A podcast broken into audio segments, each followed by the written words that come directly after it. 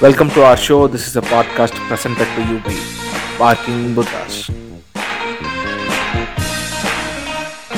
இன்னைக்கு நம்மளோட எபிசோட்ல எப்போ போல நம்ம கூட இணைஞ்சிருக்கு அப்படி டைலர் டேடன் அவர்கள் வணக்கம் டைலர் வணக்கம் வணக்கம் வணக்கம் நம்ம ரெண்டு பேருமே பேசிட்டு இருக்கோம் அதனால ஒரு சிறப்பு விருந்தினரை வந்து சேர்த்துக்கிட்டே ஆகணுங்கிறது வந்து ஒரு தேவையாயிருச்சு இல்லையா? இல்ல அதான் இது எப்படின்னா பாட்காஸ்டோட இது வந்து ஒரு முழு மூச்சான பாட்காஸ்ட்னா அதுல கண்டிப்பா ஒரு மூணாவது நாள் எபிசோடுக்கு அப்புறம் சிறப்பு விருந்தினர் ஆமா ஆக்சுவலா நிறைய பாட்காஸ்ட்ல வந்துட்டு பெண் விருந்தினர்களை வந்து அழைக்க ஆரம்பிச்சிட்டாங்க. அதனால வந்துட்டு நம்ம இதுல நம்மளுக்கு அந்த இதெல்லாம் இல்லைங்கறனால நம்மளோட சிறப்பு விருந்தினர் தான் இன்னைக்கு ஹரி அவர்கள் வந்து இணைந்திருக்காரு. வணக்கம் ஹரி. வணக்கம் கிக். வணக்கம் டைலர்.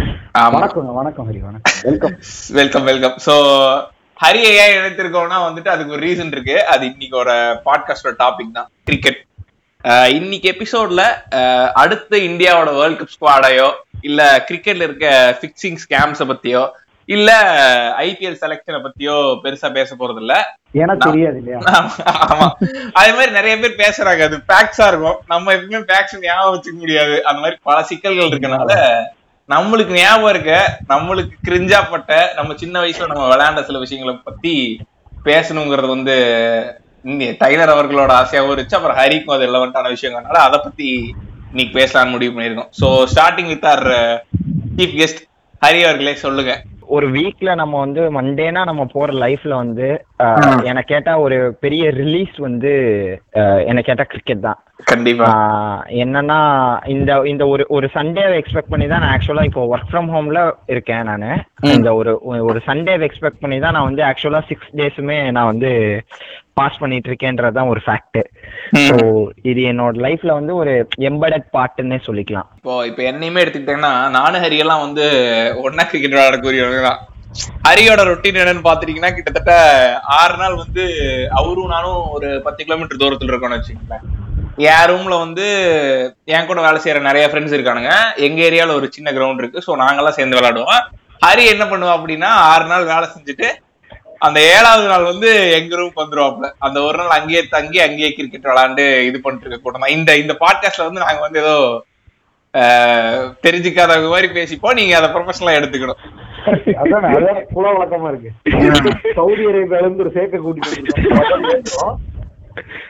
அப்புறம் நான் ஆக்சுவலா ஒண்ணு சொல்லிக்கணும்னு நினைக்கிறேன். கிக்கு விட்டுட்டாப்லன்னு நினைக்கிறேன். இது ஒரு தன்னை எறிதல் மாதிரி தான் என்னன்னா இந்த பாட்காஸ்டுக்கு எனக்கும் இந்த சேவலுக்கும் எந்த சம்மந்தமும் கிடையாது. நான் என் வாழ்க்கையில கொஞ்ச நாள் கிரிக்கெட் அனுபவங்கள் இருந்திருக்கு. ஏன்னா சுத்தி கிரிஞ்சானு இருக்கும்போது நம்ம அவங்க கூட சேர்ந்து ஆடித்தான் ஆகும் இப்ப வந்துட்டு நம்ம ஒரு ஒரு ஏரியால வந்து ஒரு பாஞ்சு வயசும் போது எல்லாருமே நல்லா பவுலிங் போடுற லெவலுக்கு வந்துருவாங்க. ஆனா அப்ப ஒரு பையன் மட்டும் இந்த அன்றாம்ல போடுவோம் தெரியுமா? அந்த பையன் யாருன்னு பாத்தீங்கன்னா டைலர் அவர்கள். உண்மையான வார்த்தை. எனக்கு தெரிஞ்சு உங்களுக்கு ஒரு பர்ஸ்பெக்டிவே கிடைக்கலாம். அதாவது நீங்க கிரிக்கெட் பத்தி பேசினா நான் வந்துட்டு ஃபுட்பால் பத்தி பேசுறதாகட்டும் அந்த அளவுக்கு வேற லெவல் ஆஃப் பர்ஸ்பெக்டிவ் கிடைக்கலாம். சோ அதுக்காக தான். ஒரு நல்ல பர்ஸ்பெக்டிவ் ஒரு ரெண்டு பேர் நார்மலா விளையாடுறவனுங்க ஒரு நார்மலா விளையாடாம கிரிக்கெட்டை காட்டு கிளிகிழிச்சிட்டு இருக்க ஒரு ஆளையும் நம்ம இதுல சேர்த்திருக்கோம். சோ ஃபர்ஸ்ட் ஃபர்ஸ்ட் இந்த டாபிக் ஆரம்பிக்கணும்னா வந்துட்டு இன்ட்ரடக்ஷன் டு கிரிக்கெட்ல இருந்து ஆரம்பிக்கிறது தான் கரெக்டா இருக்கும் இல்லையா? So so starting with Hari உனக்கு எப்படி கிரிக்கெட்டுங்கிற ஒரு கேம் இன்ட்ரோ ஆச்சு? ஏன்னா சிலருக்கு வந்து மேபி டிவி மூலமா இன்ட்ரோ ஆயிருக்கலாம் இல்ல சிலருக்கு ஏரியால பசங்க விளையாடுறது மூலமா இன்ட்ரோ ஆயிருந்திருக்கலாம். உங்களுக்கு எப்படி கிரிக்கெட் இன்ட்ரோ ஆச்சு? ஃபர்ஸ்ட் நான் வந்து டைலர் மாதிரி தான் வந்து ஒரு ரெண்டாவது மூணாவது வரைக்கும் எனக்கு அவ்வளோ கிரிக்கெட்ல இன்ட்ரெஸ்ட் கிடையாது. பட் நான் வந்து ஆனா எனக்கு வந்து ஒரு எக்ஸ்ட்ரோவர்ட் சின்ன வயசுல. ஸோ பேசிக்கா பசங்களோட வெளியில போய் நிக்கிறது அதெல்லாம் எனக்கு ரொம்ப பிடிக்கும். நாங்க சென்னை வந்தோம் ஓகேவா தேர்ட் ஸ்டாண்டர்ட்ல வந்து நான் சென்னை வந்தேன். அங்க புதுசா யாருமே எனக்கு தெரியல. ரோட்ல கிரிக்கெட் விளையாடிட்டு இருக்கிற பசங்க தான் வந்து நான் வந்து சேரணும். என் வயசு பசங்களோட சேர்ந்து நான் டைம் ஸ்பெண்ட் பண்ணோம்னா அது கிரிக்கெட் தான் ஒரே வழியா இருந்துச்சு. ஸோ அப்படிதான் நான் வந்து கிரிக்கெட் வந்து என் லைஃப்ல வந்து அதாவது ரெகுலர் திங்கா வந்து என் லைஃப்ல வந்து சேர்ந்தது வந்து அப்படிதான். தென் ஒரு ஒரு பாயிண்ட் ஆஃப் டைம்க்கு அப்புறமா நீங்க வந்து அது உங்களுக்கு உங்க லைஃபோட இணைஞ்சிரும்னு வச்சுக்கோங்களேன். கண்டிப்பா கண்டிப்பா. இப்போ இப்ப நீ சொல்றது வந்து எனக்கு ரொம்பவே ரெலவெண்டா படுது. ஏன்னா இப்ப இப்ப நம்ம எப்பவுமே வந்து இந்த கேங் கல்ச்சருங்கிறது இருந்தே தான் இருக்கும் இல்லையா? நம்ம ஏரியால இருக்க பசங்க கூட நம்மளால அசோசியேட் பண்ணிக்க முடியலன்னா அதை விட மிகப்பெரிய இது இல்லவே இல்ல. சோ அதனால வந்துட்டு நீ சின்ன வயசுல இவனு கூட ஒரு கேம் விளாண்டுருப்ப திடீர்னு எப்படி அந்த டிரான்சிஷன் நடக்குதுன்னே தெரியாது.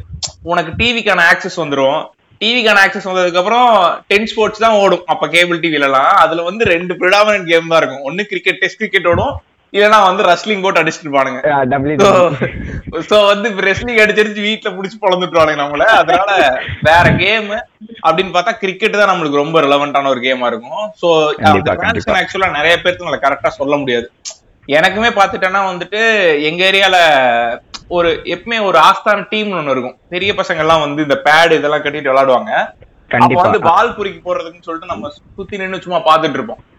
அப்ப வந்து நம்மளோட ஆஸ்பிரேஷனே ஒரு சின்ன பையனோட ஆஸ்பிரேஷன் பெருசா என்னவா இருக்கு? எப்படா பெரிய பையன் ஆகுங்கிற ஃபீலிங்லயே இருப்போம் தெரியுமா? அதுக்கான டிரான்சிஷனா கண்டிப்பா நான் இந்த இந்த பர்டிகுலர் கேமை பார்த்தேன். அப்போ சின்ன வயசுல. அப்படிதான் எனக்கு கிரிக்கெட் இன்ட்ரடியூஸ் ஆச்சு. அதுக்கப்புறம் டிவில பாக்குறது அதுக்கப்புறம் ஃபேவரட் பிளேயர்னு ஒருத்தனை கிரியேட் பண்ணிக்கிறதுங்கிற மாதிரி நிறைய விஷயங்கள் நடந்துச்சு. சோ கமிங் டு டைலர் அவர்களே என்ன அமைதியா இருக்கீங்க? ஒன்னும் பிரச்சனை இல்ல. பேசாதீங்க. இல்ல நான் வந்துட்டு ரெண்டு இன்டலெக்சுவல்ஸ் பேசுறது எப்பவுமே கேட்பேன். அந்த மாதிரிதான். இது என்னன்னு தெரியல. ஹாரி உள்ள இறங்குறது நானும் டெய்லர் மாதிரிதான். ஏதோ முக்கியத்த உதாரணம் காட்டி நீங்களும் புக்கா போடாதீங்க. எனக்கு ஆக்சுவலா வந்துட்டு நீங்க சொன்ன மாதிரிதான் இந்த கேங் பேங்கர்ஸோட கேங் பேங்கர்ஸா மாறுறதுக்கு வேண்டியாவது கிரிக்கெட்டை கத்துக்கிறோட ஆண்டவாங்கிற நிலைமைக்கு போனவன் தான் ஆஹ் ஏன்னா ஆப்வியஸா கிரிக்கெட் விளாட்லன்னா நீங்க வந்துட்டு ஒரு தமிழ் சினிமால விஷால் மாதிரி தெரிய ஆரம்பிச்சிருவீங்க இல்லையா? சோ நீங்க எல்லாத்து கூட சேர்ந்து இருக்கிறதுக்கு வந்துட்டு கிரிக்கெட் ஒரு பெரிய மீடியம் உனக்கு தெரியுதோ இல்லையோ நீ போய் நின்றணும் உம் நின்னுட்டு அட்லீஸ்ட் எந்த ஆத்திரே சேர்றதுக்கு ஒரு புது பேட் வாங்கினாவது நம்மளை இவனுக்கு சேர்த்திப்பானுங்க இல்ல பாலாவது பொறுக்கி போடுவோன்ட்டு நானும் கண்டிப்பா கிரிக்கெட் போகாம இருக்கவே முடியாதுன்னு நினைக்கிறேன் யாருனாலையும். அப்புறம் coming to ten sports point இங்க வந்துட்டு அந்த ஆல்டர்னேட்டா ஒரு விஷயம் சொன்னீங்களே டபிள்யூ டபிள்யூ ஆமா. அதை பார்த்தே வளர்ந்தவன் தான் நானு. நான் சரியான டபிள்யூ டபிள்யூ அடிக்டா இருப்பேன். கிரிக்கெட் போட்டா மாத்திடுவேன் சோ அந்த மாதிரி ஒரு லாஜிக்ல இருக்கிறேன். காரணம் என்னன்னா எனது தந்தையார் ஒருத்தர் வந்து என்ன சொல்றாப்புலன்னா கிரிக்கெட்ல வந்து பால் வந்து படாகரத்துல பட்டு ரெண்டு பால் மூணு பால் மாறிடுங்கிற ஒரே காரணத்தால் கிரிக்கெட் விளையாட உள்ளேன்னு ஒரு ஒரு ரீசன் எங்க அப்பா ஒரு காரணம் சொல்லிட்டு இருந்தாரு. அது இல்லாம நான் ரொம்ப சிட்டிங்காட்டி கிரிக்கெட் வந்துட்டு எனக்கு ஒரு ரொம்ப நியர்பை சோர்ஸ் கிடையாது. ஒரு மூணு கிலோமீட்டர் நடந்து போயிட்டு ஒரு ஃபேமஸான கிரவுண்ட்ல விளையாட வேண்டியதா இருக்கும். சோ அது ஒரு காரணம். என்ன விடவே மாட்டாங்க. சோ எனக்கு தெரிஞ்சு உங்களுக்கு முன்னாடியே நான் ப்ரொஃபஷனல் கிரிக்கெட்டுக்கு ரொம்ப எக்ஸ்போஸ் ஆயிட்டேன். கிரிக்கெட் நாட் செவன் மூலியமா. இந்த சிப்டமிக்கு ஏரோஸ் அடிச்சு சிக்ஸ் அடிக்கிறதுங்கிறது தான் என்னோட சிக்ஸ் ஷிஃப்ட் டி சிப்ட் அடி okay this of my initial cricket experience ஆமா. சொல்லுங்க சொல்லுங்க ஹரி. ஆக்சுவலா எனக்கு வந்து இப்போ டைலர் சொன்ன ஒரு பாயிண்ட் வந்து எனக்கு என் சின்ன வயசுலயே நடந்தது. நீங்க சொன்னதும் தான். என்னன்னா ஒரு பெரிய பசங்களோட விளையாடிட்டு இருப்போம் அங்க வந்து அவங்க வந்து ஒரு நம்மளும் நம்ம அதே தெருவில் தான் விளையாடுவாங்க. அவங்க வந்து அடிச்சு துரத்திட்டு அவங்க விளையாட ஆரம்பிச்சிருவாங்க. அவங்களுக்கு முன்னாடி விளையாடினா அவங்களுக்கு அப்புறம் விளையாடணும். என்னைக்காவது ஒரு நாள் அவங்களுக்கு வந்து ரெண்டு டீம்லயும் ரெண்டு ரெண்டு பேர் வேணும்னா நம்மள சேர்த்துக்குவாங்க. சோ அந்த மாதிரி ஒரு டேல வந்து எனக்கு இப்போ இப்போ பேசிட்டு இருக்கப்பறம் ஞாபகம் வந்தது ஒரு பையன் வந்து பெரிய பையன் வந்து தூக்கி அடிச்சிட்டான். நான் வந்து கேட்ச் பிடிச்சிட்டேன். அது வந்து அப்போ வந்து எங்க எங்க எங்க வயசுல இருக்கிற நாலு பசங்களுக்கு வந்து அது பெரிய விஷயம். கேட்ச் பிடிச்சிட்டேன். ரெண்டு கையில கேட்ச் பிடிச்சது வந்து ஒரு மிகப்பெரிய விஷயமா ரெண்டு நாள் பேசிக்கிட்டே இருந்தாங்க. இதுதான் வந்து எனக்கு வந்து எப்படி சொல்றது அந்த ஒரு நமக்கு வந்து ஏதோ பெரிய அச்சீவ்மெண்ட் பண்ணிட்டோம். அந்த ஒரு தாட் வரும் தெரியுமா? அது வந்து அந்த அதுக்கப்புறம் இது இந்த இந்த இந்த விஷயம் வந்து நடந்துருந்துச்சுன்னா உங்களுக்கு சின்ன வயசுல இந்த மாதிரி ஏதாவது ஒரு இடத்துல உங்களை பாராட்டுறது அந்த மாதிரி ஏதாவது ஒன்று நடந்துச்சுன்னா உங்களுக்கு வந்து கிரிக்கெட் வந்து ரெகுலர் ஆயிரும். இல்லன்னா ஆமா ஆமா. இல்ல இல்ல கண்டிப்பா இந்த இந்த விஷயத்த வந்து நானும் ஹரியுமே நிறைய டைம் டிஸ்கஸ் பண்ணிருக்கோம் இந்த அக்செப்டன்ஸும் சரி அதுக்கப்புறம் வந்து அப்ரிசியேஷனுமே சரி அது வந்து ஒரு வேற விதமான ஹைய கொடுக்கும். கண்டிப்பா. இது இது கண்டிப்பா ஒரு பெரிய ஸ்டேஜ் தான். அதாவது பெரிய பசங்க விளையாண்டு இருப்பாங்க. அவங்கள சி அவங்க நம்மள வந்து அவங்க டீம்ல சேர்த்துக்கிறதுங்கிறது வந்து ஏதோ வந்து ஒரு பட்டமளிப்பு விழா மாதிரி ஆயிடும் இல்லையா? கண்டிப்பா பால் பிடிக்க போட்டு இருந்திருப்போம் திடீர்னு ஒருத்தன் வந்திருக்க மாட்டான். சரின்னு சொல்லிட்டு நம்மள உள்ள கூப்பிட்டு இருந்திருப்பானுங்க. அப்ப திடீர்னு ஏதோ ஒரு ஏதோ ஒன்று பண்ணி ஒரு ஒரு பாலையோ இல்ல ஒரு கேட்சையோ புடிச்சிருந்தோம்னா அதுக்கு அவங்க கொடுக்குற அப்ரிசியேஷன்ங்கிறது வந்துட்டு கிட்டத்தட்ட இந்த பாகலி பட்டவழிப்பு விழா மாதிரி நம்ம வந்து என்ஜாய் பண்ணுவோம். நிறைய அதாவது ஒரு ஒரு அடலசன்ஸ்ல இருக்க ஒரு பையனுக்கு ஒரு பொண்ணு திரும்பி பாக்குறது என்ன அளவுக்கு ஒரு ஹைய கொடுக்குமோ அதை விட அதை விட மிகப்பெரிய ஹைய கொடுக்கக்கூடியதுதான் வந்து ஒரு ஒரு. கிரிக்கெட் ஃபீல்ட்ல ஒரு சின்ன பையனுக்கு கிடைக்கிற அப்ரிசியேஷன் அது அன்னைக்கு நைட் அவன் தூங்கவே விடாது. ஆமா உண்மையான வார்த்தை. அந்த அந்த அனுபவம் வந்து உங்களுக்கு கிடைச்சிருச்சுன்னா நம்ம நம்ம ஊர்ல நீங்க ஒரு கிரிக்கெட் ஃபெனட்டிக்கா மாறிடுவீங்க. ஆமா. கிட்டத்தட்ட கண்டிப்பா. சொன்னீங்க. கிட்டத்தட்ட பார்த்தா அதுக்கு நிறைய விஷயங்கள் இருக்குன்னு வச்சுங்களேன். இனியும் ஃபர்தரா வந்து டிஸ்கஸ் பண்ணிட்டே போனா அடுத்தடுத்த ஸ்டேஜஸ் ஆஃப் ஸ்ட்ரீட் கிரிக்கெட்டுக்குள்ள போகலாம் ஏன்னா creating a team with your ஃப்ரெண்ட்ஸுங்கிறது வந்து ஒரு பெரிய விஷயம். அப்புறம் பெட் மேட்சுக்கு போறதுங்கிறது ஒரு பெரிய விஷயம். இந்த மாதிரி ஒரு ஒரு ஒரு பையனோட லைஃப்ல ஸ்ட்ரீட் கிரிக்கெட்ங்கிறது பல ஸ்டேஜ்ல விளையாடக்கூடிய ஒரு விஷயம் தான் ஸோ அடுத்த டாபிக் அப்படியே நம்ம ஒவ்வொரு டாபிக்கே போனோம்னா அடுத்த டாபிக் என்ன வச்சிருக்கோம்னா எப்போ சீரியஸா நீங்க கிரிக்கெட் பார்க்க ஆரம்பிச்சீங்கிறத வச்சு போலான்னு யோசிக்கிறேன். ஏன்னா இப்போ இப்போ நம்ம ஸ்ட்ரீட் கிரிக்கெட்டுக்கு இன்ட்ரோடு இன்ட்ரடியூஸ் ஆயிட்டோம். இப்போ பேட்டு பால்லாம் அடிக்க தெரியுது. பட் ஆனா இந்த கிரிக்கெட்டிங் டேர்ம்ஸை கத்துக்க ஆரம்பிப்போம் தெரியுமா? ஆமா அது ஒரு. இன்ட்ரெஸ்டிங்கான டைம் பீரியட் ஏன்னா. அது வரைக்கும் நம்மளுக்கு பெரிய ரூல்ஸ் எல்லாம் தெரியாது. பாலை பார்த்தா அடிக்கணும் பால் போடணும் அவ்வளவுதாங்கிறத தவிர வேற பெரிய விஷயங்கள் எதுவுமே தெரியாது. நீங்க சொல்ற நீங்க. சொல்ற மாதிரி சொன்னோம்னா எனக்கு வந்து ஷேவாக் வந்து த்ரீ நாட் நைன் அடிப்பாரு. அது வந்து அப்போ வந்து இந்தியா ஒரு இந்தியால ஒருத்தன் வந்து த்ரீ ஹண்ட்ரட் அடிக்கிறதெல்லாம் வந்து பெரிய விஷயமா இருக்கும் அந்த ஒரு மேட்ச் வந்து எனக்கு இப்போ வரைக்கும் மைண்ட்ல இருக்கு அதுக்கப்புறம் ஆப்வியஸா இந்தியா வந்து டூ தௌசண்ட் செவன்ல வந்து வேர்ல்டு கப் வின் பண்ணது ஒரு மிகப்பெரிய நஸ்டாலஜிக் மொமெண்ட் எனக்கு. அப்போ வந்து பட்டாசு எல்லாம் வெடிப்பாங்க. இப்போ சுத்தி இருக்கிறவங்க. அந்த கேபிள் டிவில வந்து ஜெயா டிவி இருக்கிற சேனலுக்கு பதிலா அந்த ஸ்போர்ட்ஸ் சேனல்ல வந்து டெலிகாஸ்ட் பண்ணிருப்பாங்க நமக்கு வந்து செட்டப் பாக்ஸ் சென்னையில இருந்து இருந்தீங்கன்னா உங்களுக்கு இந்த வழி தெரிஞ்சிருக்கும். இந்த பாட்காஸ்ட் கேட்கிற சென்னையில இருக்கிற நம்ம ஃப்ரெண்ட்ஸ் யாராவது இருந்தாங்கன்னா. சென்னையில வந்து இப்போ மத்த ஊர் மாதிரி வந்து எல்லா சேனலும் கொடுத்துட மாட்டாங்க. ஒரு ஸ்பெசிஃபிக்கா ஒரு அறுபது சேனல் தான் தருவாங்க. அதுக்கப்புறம் நம்ம வேற ஏதாவது சேனல் வேணும்னா நம்ம ஸ்பெசிஃபிக்கா செட்டப் பாக்ஸ் கேட்டு வாங்கணும். ஸோ எனக்கு வந்து கிரிக்கெட் வந்து இந்தியா விளையாண்டா மாத்திரம் தான் பார்க்கறதுக்கான ஒரு ஆப்பர்ச்சுனிட்டி வேற. கண்ட்ரிஸ் விளையாடுறது சின்ன வயசுல எல்லாம் வந்து பார்க்கறதுக்கு எனக்கு இதுவே கிடைக்காது. அப்போ வந்து நம்ம வந்து இந்தியா வந்து சவுத் ஆப்பிரிக்கால வேர்ல்டு கப் நடக்குது. நம்ம வந்து ஃபைனல்ஸ் விளையாடுறோம். பட் இந்த மேட்ச் என்னால பார்க்க முடியல. அதுல வந்து யுவராஜ் ஆறு பால் ஆறு சிக்ஸ் எல்லாம் ஒரு மேட்ச் அடிப்பாரு. அதை நான் நியூஸ் பேப்பர்ல மாத்திரம் தான் படிக்கிறேன் ஸோ ஃபைனல்ஸ் வந்து ஜெயா டிவிக்கு பதிலாக வருதுடா அப்படின்னு சொல்லி என் ஃப்ரெண்டு சொல்லவும் நான் வந்து வீட்டில் வந்து உட்காந்து பார்த்துட்டு இருக்கேன் ராத்திரி ஒரு ஒம்பது மணி இருக்கும். ஆப்வியஸாக எல்லாருக்கும் அந்த மொமெண்ட் ஞாபகம் இருக்கு. கேட்ச் பிடிச்சோடனே சுற்றி சுத்தி எல்லா வீட்லேயும் கத்துறாங்க பட்டாசு வெடிக்கிறாங்க. அது வந்து ஒரு ஒரு தீபாவளி மூமெண்ட் மாதிரி ஒரு செலிப்ரேஷன் நடந்ததா ஃபீல் பண்ணேன் நான். கண்டிப்பா கண்டிப்பா. ஹரி இது நீ இந்த விஷயத்த கொண்டு வந்தது வந்து ஆக்சுவலா வந்து நானுமே இந்த விஷயத்த கொண்டு வரணும்னு நினைச்சேன். எனக்குமே வந்து ஃபர்ஸ்ட் ஃபர்ஸ்ட் சீரியஸா கிரிக்கெட்டுங்கிறது ஒரு ரிலீஜியன்ரா அப்படின்னு புரிய ஆரம்பிச்சது வந்து அந்த டூ தௌசண்ட் செவன் தோனி தலைமையிலான டி டுவெண்ட்டி கப் தான். ஏன்னா அந்த டைம்ல வந்து நான் எங்க வீட்ல இருக்கேன். எங்க வீட்ல வந்துட்டு அப்பதான் எங்க வீட்ல டிவி இருந்துச்சு அந்த ஏரியால என் ஃப்ரெண்ட்ஸ் எல்லாருமே எங்க வீட்டுக்கு வந்துருவானுங்க.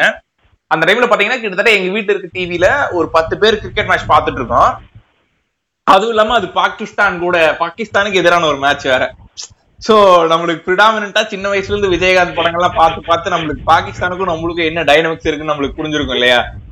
அந்த- ஆமா அந்த அந்த டைனமிக்ஸோட நான் பாத்துட்டு இருக்கேன். அண்ட் ஆல்சோ உங்களுக்கு தெரியும் எங்க அப்பா ஒரு தீவிர ஆர்எஸ்எஸ் கைன்னு சொல்லி. அதனால அவரோட இன்ஃபுளுன்ஸையும் சேர்த்து வச்சு நாங்கெல்லாம் பாத்துக்கிட்டு இருக்கோம். சோ அந்த மேட்ச் ஜெயிக்க வேண்டியதுங்கிறது எவ்வளவு இம்பார்ட்டன்ட்ங்கிற மாதிரி ஒரு இதுல பாத்துட்டு இருக்கோம். அந்த மேட்ச் தான் ஃபர்ஸ்ட் ஃபர்ஸ்ட் ஆஸ் அ கம்யூனிட்டியா நான் ஒரு ஒரு ரிசல்ட் எக்ஸ்பெக்ட் பண்றேன். என் வாழ்க்கையிலேயே ஏன்னா அது வரைக்குமே நம்ம நம்ம எஜுகேஷன் சிஸ்டமா இருக்கட்டும் அதுக்கப்புறம் நம்ம வீட்லயா இருக்கட்டும் எல்லா விஷயத்தையுமே செல்ஃபிஷா தான் அப்ரோச் பண்ண சொல்லி கொடுத்துருப்பாங்க கரெக்டா ஒரு ஒரு ஒரு குரூப்பா ஒரு விஷயத்தை எக்ஸ்பெக்ட் பண்ண பழகிட்டதே வந்து ஒரு கிரிக்கெட் மேட்ச் பாக்குறது தான் ஆரம்பிக்குதுன்னு நினைக்கிறேன் நானு. அந்த மாதிரி ஒரு மூமெண்ட் அப்போ அது கிட்டத்தட்ட ரொம்ப நெயில் பைட்டிங் ஃபினிஷ் இல்லையா? ஸ்ரீசாந்த் எல்லாம் கிரிக்கெட் கேட்ச் புடிச்சு நான் பார்த்ததே இல்ல. நிறைய டைம் டிராப் பண்ணி தான் பாத்திருக்கேன் அந்த இதுல அதுவும் அது ஒரு அன்யூஷுவலான பொசிஷன் கரெக்டா அந்த பொசிஷன் தான் அந்த டைம்ல எவன் ரன் அடிக்க போறான்? இப்போ ஒரு ஒரு ஒரு ஒரு ஒரு கடைசி ஓவர்ல அவ்வளவு run வேணும்போது obviously every one will try to hit இந்த ஸ்ட்ரைட் இல்லையா? பட் ஆனா அந்த பேட்ஸ்மேன் அதை பின்னாடி அடிக்கும்போது அங்க ஒரு ஃபீல்டர் இருந்து அதை கேட்ச் பிடிக்குங்கிறதே வந்து ஒரு மிகப்பெரிய ஆச்சரியமா இருந்துச்சு. பட் அந்த வயசு அதான் தெரியல எல்லாரும் கத்திக்கிட்டு இருந்தோம். வெளில பட்டாசெல்லாம் வெடிச்சது. அந்த மொமெண்ட் தான் வந்து உண்மையாலுமே நான் நான் பிலீவ் பண்ணா டேய் உண்மையாலுமே கிரிக்கெட்டுங்கிறது ஒரு ரிலீஜனு அதுவும் இல்லாம இதுல இதுல இன்வால்வ் ஆயிருக்க இது என்ன சொல்றது காசு பிளேயர்ஸ் அதுக்கப்புறம் இருக்க ஃபேக்ட்ஸ் இல்லாம வேற ஏதோ ஒரு விஷயம் இது மக்களோட இணைஞ்சிருக்கு. இல்ல வேற ஏதோ ஒரு எனர்ஜி அது டிரான்ஸ்ஃபார்ம் பண்ணுதுங்கிறது வந்து அன்னைக்குதான் எனக்கு புரிஞ்சு அன்னைக்கு புரிஞ்சிருக்காது பட் இன்னைக்கு புரிஞ்ச மாதிரி நான் பேசிக்கிட்டு இருக்கேன். இது வந்து எல்லா கண்ட்ரிலையும் இருக்கிறதா ரஞ்சித்? நம்மளுக்கு வந்து கிரிக்கெட் வந்து ஒரு கொலோனியல் கண்ட்ரியை நம்ம வந்து பிரிட்டன் கீழ இருந்திருந்தாலும் நம்மளுக்கு வந்துருச்சுன்னு வச்சுக்கோங்களேன். இதுவே நீங்க வந்து ஒரு அர்ஜென்டினா ஒரு சிலி அந்த மாதிரி கண்ட்ரிஸ் மெக்சிகோ அந்த மாதிரி ஒரு ஸ்பெயின் டாமினேட்டட் கண்ட்ரியா இருந்திருந்தீங்கன்னா உங்களுக்கு அப்வியஸா ஃபுட்பால் வந்திருக்கும். அது வந்து நம்ம டெமோகிராஃபி பட் இது இது வந்து ஒரு ஸ்போர்ட்டா நம்மளுக்கு வந்து இது வந்து ஒரு ரிலிஜன் நம்மளுக்கு வந்து தோனி சச்சின்லாம் வந்து ஒரு கடவுள். அது வந்து மறுக்க முடியாத உண்மை. எனக்கு எனக்கு உண்மையிலேயே எனக்கு டைலர் டர்டன் மாதிரி ஆட்கள் பார்த்தா கொஞ்சம் வருத்தமா தான் இருக்கும். ஏன்னா அவங்களுக்கு அந்த எக்ஸ்பீரியன்ஸ் நம்மளுக்கு கிடைக்கிற அந்த ஒரு பியூட்டி அவங்களால பண்ண முடியலையே அப்படின்னு சொல்லி. ஏன்னா நம்ம வந்து ஒரு நல்ல படம் பார்த்தா இன்னொரு ஃப்ரெண்டுக்கு சஜஸ்ட் பண்ணி அவங்களும் பார்த்து அந்த மூமெண்ட்ஸை ஷேர் பண்றது வந்து அது கண்டிப்பா கிடைக்கும். ஆக்சுவலா ஒரு பாயிண்ட் பண்ண நினைச்சேன். இது ஆக்சுவலா நானே ரியலைஸ் பண்ணிருக்கேன் எந்த இடத்துலனா ஆப்வியஸா வேர்ல்ட் கப் ஜெயிக்கும் போது நீங்க சொன்ன செலிப்ரேஷன்லாம் நானும் ஒரு தேர்ட் பார்ட்டி அப்பா பார்த்துட்டு தான் இருப்பேன். பட் என்ன பட்டாசு கிட்டாசுலாம் வெடிச்சிட்டு இருக்காங்க. ஓ இன்னைக்கு ஏதாவது ஜெயிச்சிருப்பானுங்க அப்படின்னு. கார்த்திகை தீபம் தீபாவளிலாம் ஆப்வியஸா வேற என்ன இந்த கிரிக்கெட்டுக்கு தான் வெடிப்பானுன்னு ஆப்வியஸா தெரியல. எல்லாம் கோயில் திருவிழா. சம் ரிலீஜன் இதுக்கு வெடிச்சிட்டு இருப்பாங்க அக்கேஷன்ஸ்க்கு பட் உங்களுக்கு கொஞ்சம் வைடர் லெவல்ல வெடிப்பானுங்க இல்லையா? பர்டிகுலர் அப்ப தெரிஞ்சுக்கலாமோ? ஆப்வியஸா எவ்வளவு ஒருத்தர் ஜெயிச்சிட்டான். அதனாலதான் போட்டு தாக்கு தாக்குன்னு தாக்கிட்டு இருக்கானுங்க அப்படிங்கறத தவிர வேற எந்த இன்ஃபர்மேஷனும் எனக்கு கிடைக்காது. பட் uh, இப்போ நம்ம ஹரி சொன்ன மாதிரி எனக்கு எப்ப ஃபீல் ஆச்சுன்னா இந்த எம்எஸ் தோனி படம் வந்துச்சு இல்லையா? அந்த படம் வந்து எனக்கு தெரிஞ்ச ஒன் ஆஃப் தி பெஸ்ட் படம் நான் பார்த்ததுல. நம்ம இந்த ஸ்போர்ட்ஸ் ஓரியன்ட் ஃபிலிம்ஸ்ல ஸோ அது பார்க்கும்போது எனக்கு ரொம்ப வேற லெவலா இருந்துச்சு அந்த படம். எனக்கே வேற லெவலா இருந்துச்சுன்னா அப்போ தோனியை வந்துட்டு ஒரு ஒரு லைக் ரொம்ப நாளா ஃபாலோ பண்ணிட்ட ஒருத்தனுக்கு வந்துட்டு அது எவ்வளவு நாஸ்டாலஜிக்கா இருக்குங்கிறது எனக்கு அப்ப ஃபீல் ஆச்சு. அந்த எக்ஸ்டசிக்கு ஒரு ஃபிஃப்டி பர்சன்ட் எனக்கு கிடைச்சிருக்குன்னு வைங்க. ஏன்னா என் கூட இருந்தவங்க எல்லாருமே வந்துட்டு கிரிக்கெட் ஃபேன்ஸ் ஸோ அவனுங்க பார்த்து அதுக்கு கொடுத்த பூஸ்டும் ரியாக்ஷன்ஸ் வந்துட்டு அல்ட்ரா லெவலாக இருந்துச்சு. பட் எனக்கே ஆக்சுவலாக ரொம்ப பூஸ்ட் மூமெண்ட்டாக இருந்துச்சு. அந்த தோனி வந்துட்டு அந்த பெவிலியன்ல நடந்து வரதாகட்டும். அந்த ஷாட்ஸ் எல்லாம் வந்துட்டு நமக்கு சுஷாந்த் சிங்கை வச்சு ரெஃபர் பண்ணியிருந்தாலும் வேற லெவல் பூஸ் பம்ஸா இருக்கும். அப்ப நான் நிறைய ஃபீல் பண்ணேன். நம்மளும் கிரிக்கெட் பார்த்திருந்தா ஒருவேளை இந்த படத்தோட எக்ஸ்பீரியன்ஸ் வந்துட்டு ஒரு மாதிரி பியாண்ட் பவுண்டரிஸா இருக்கும் அப்படின்ட்டு. உங்களுக்கு எப்படி இருந்துச்சு? நீங்க ஷேர் பண்ணீங்கன்னா நல்லா இருக்கும் அதே தான் அந்த படம் வந்து ஆக்சுவலா நான் வந்து தியேட்டர்ல பார்க்க மிஸ் பண்ணிட்டேன். ஏன்னா அதுக்கு அடுத்து எனக்கு ஏதோ ஒரு எக்ஸாம் இருந்துச்சுன்னு நினைக்கிறேன். பட் ஸ்டில் நான் வந்து அதை வந்து பசங்களோட தான் உட்காந்து பார்த்தேன். இட் வாஸ் பியாண்ட் ஒரு ஒரு எப்படி சொல்றது? ஒரு ஒரு அந்த டிஷர்ட்டை வந்து போயிட்டு எடுத்து ஸ்டார்டிங்ல போட்டது அந்த அந்த ஒரு மொமெண்ட் வந்து அது நீங்க வந்து அது தியேட்டர் எக்ஸ்பீரியன்ஸா இருந்துச்சுன்னா இது வந்து சில்லறையை சிதற விட்டுருப்பேன். நான் வந்து அங்க உட்காந்துட்டு இருக்கேன் ரூம்ல ஒரு வெயில் காலத்துல சேலத்துல உட்காந்துட்டு இருக்கேன் எனக்கு வந்து கூஸ் பம்ஸ் வருதுன்னா இட்ஸ் அது உங்களால வந்து வார்த்தையால டிஸ்கிரைப் பண்ண முடியாதுன்னு வச்சுக்கோங்களேன். இது வந்து உங்க உங்க அண்ணனுக்கோ உங்க தம்பிக்கோ ஒரு கல்யாணம் நடக்கிறவங்க அதான் ரஞ்சித் ஒரு சொன்ன ஒரு எக்ஸாம்பிள் எனக்கு ரொம்ப வந்து ஃபேவரட்டா இருந்துச்சு. ஒரு அடலசன் ஸ்டேட்ல உங்களை ஒரு பொண்ணு திரும்பி பார்க்கறத விட இது வந்து ஒரு ஹை லெவல் எஸ்ட்ரஸியை கொடுத்துச்சுன்னு வச்சுக்கோங்க. அந்த அந்த ஒரு டே வந்து என்னால வந்து மறக்கவே முடியாது. அந்த அந்த அந்த இப்போ வரைக்கும் வந்து விஜய் சூப்பர்ல வந்து அந்த படத்தை வந்து போட்டு போட்டு தாக்கிட்டு இருந்தாலும் நான் வந்து உட்காந்து பார்த்துட்டு தான் இருக்கேன். That's what cricket means to us சொல்லணும்னா. ஹரி சொன்ன மாதிரி இப்ப நான் அந்த படத்தை தியேட்டர்ல தான் பார்த்தேன். ஏன்னா ஒரு டைஹார்ட் தோனி ஃபேனு இப்ப என்னன்னா இப்போ ஃபார் எக்ஸாம்பிள் பாத்தீங்கன்னா இப்போ இப்போ முன்னாடி எக்ஸாம்பிள்ல வந்து ஹரி ஒன்ன கோட் பண்ணான். என்னதுன்னா வந்துட்டு யுவராஜ் சிங் அடிச்ச ஆறு சிக்ஸ் எனக்கு தெரிஞ்சு யூடியூப்ல அந்த டைம் பீரியட்ல மோஸ்ட் வாஸ்ட் வீடியோனா என்னன்னா யுவராஜ் சிக்ஸா தான் இருக்கும். அது வந்து எப்படின்னா இப்போ ஆறு பால்ல அந்த ஃபிளின்ட் ஆஃப் வந்து இவன் பிராடு கிட்ட என்ன என்ன எப்படி பேசுவான் அவனுக்கும் யுவராஜ் சிங்க்கும் என்ன ரிஃப்ட் நடக்கும்? அதுக்கப்புறம் யுவராஜ் சிங் ஆறு பால எந்த பக்கம் அடிப்பாங்கிறதுலாம் மெமரைஸ் ஆயிருக்கும் எல்லாத்துக்கும். ஒரு டைம் பார்த்தாலே உங்களுக்கு மெமரைஸ் ஆயிரும். ஆனாலும் திரும்ப திரும்ப திரும்ப திரும்ப அந்த வீடியோவை எப்பெல்லாம் உங்களுக்கு பிடிக்குதோ அப்பெல்லாம் போட்டு பார்த்தா ஆர்கசம் அடையிறதுங்கிறது வந்து அது ஒரு அது ஒரு கிரிக்கெட் கிரிக்கெட் பாக்குற ஃபேன்ஸுக்கு வந்து ரொம்ப நல்லா புரியும்னு நினைக்கிறேன். கரெக்டா. ஏன்னா.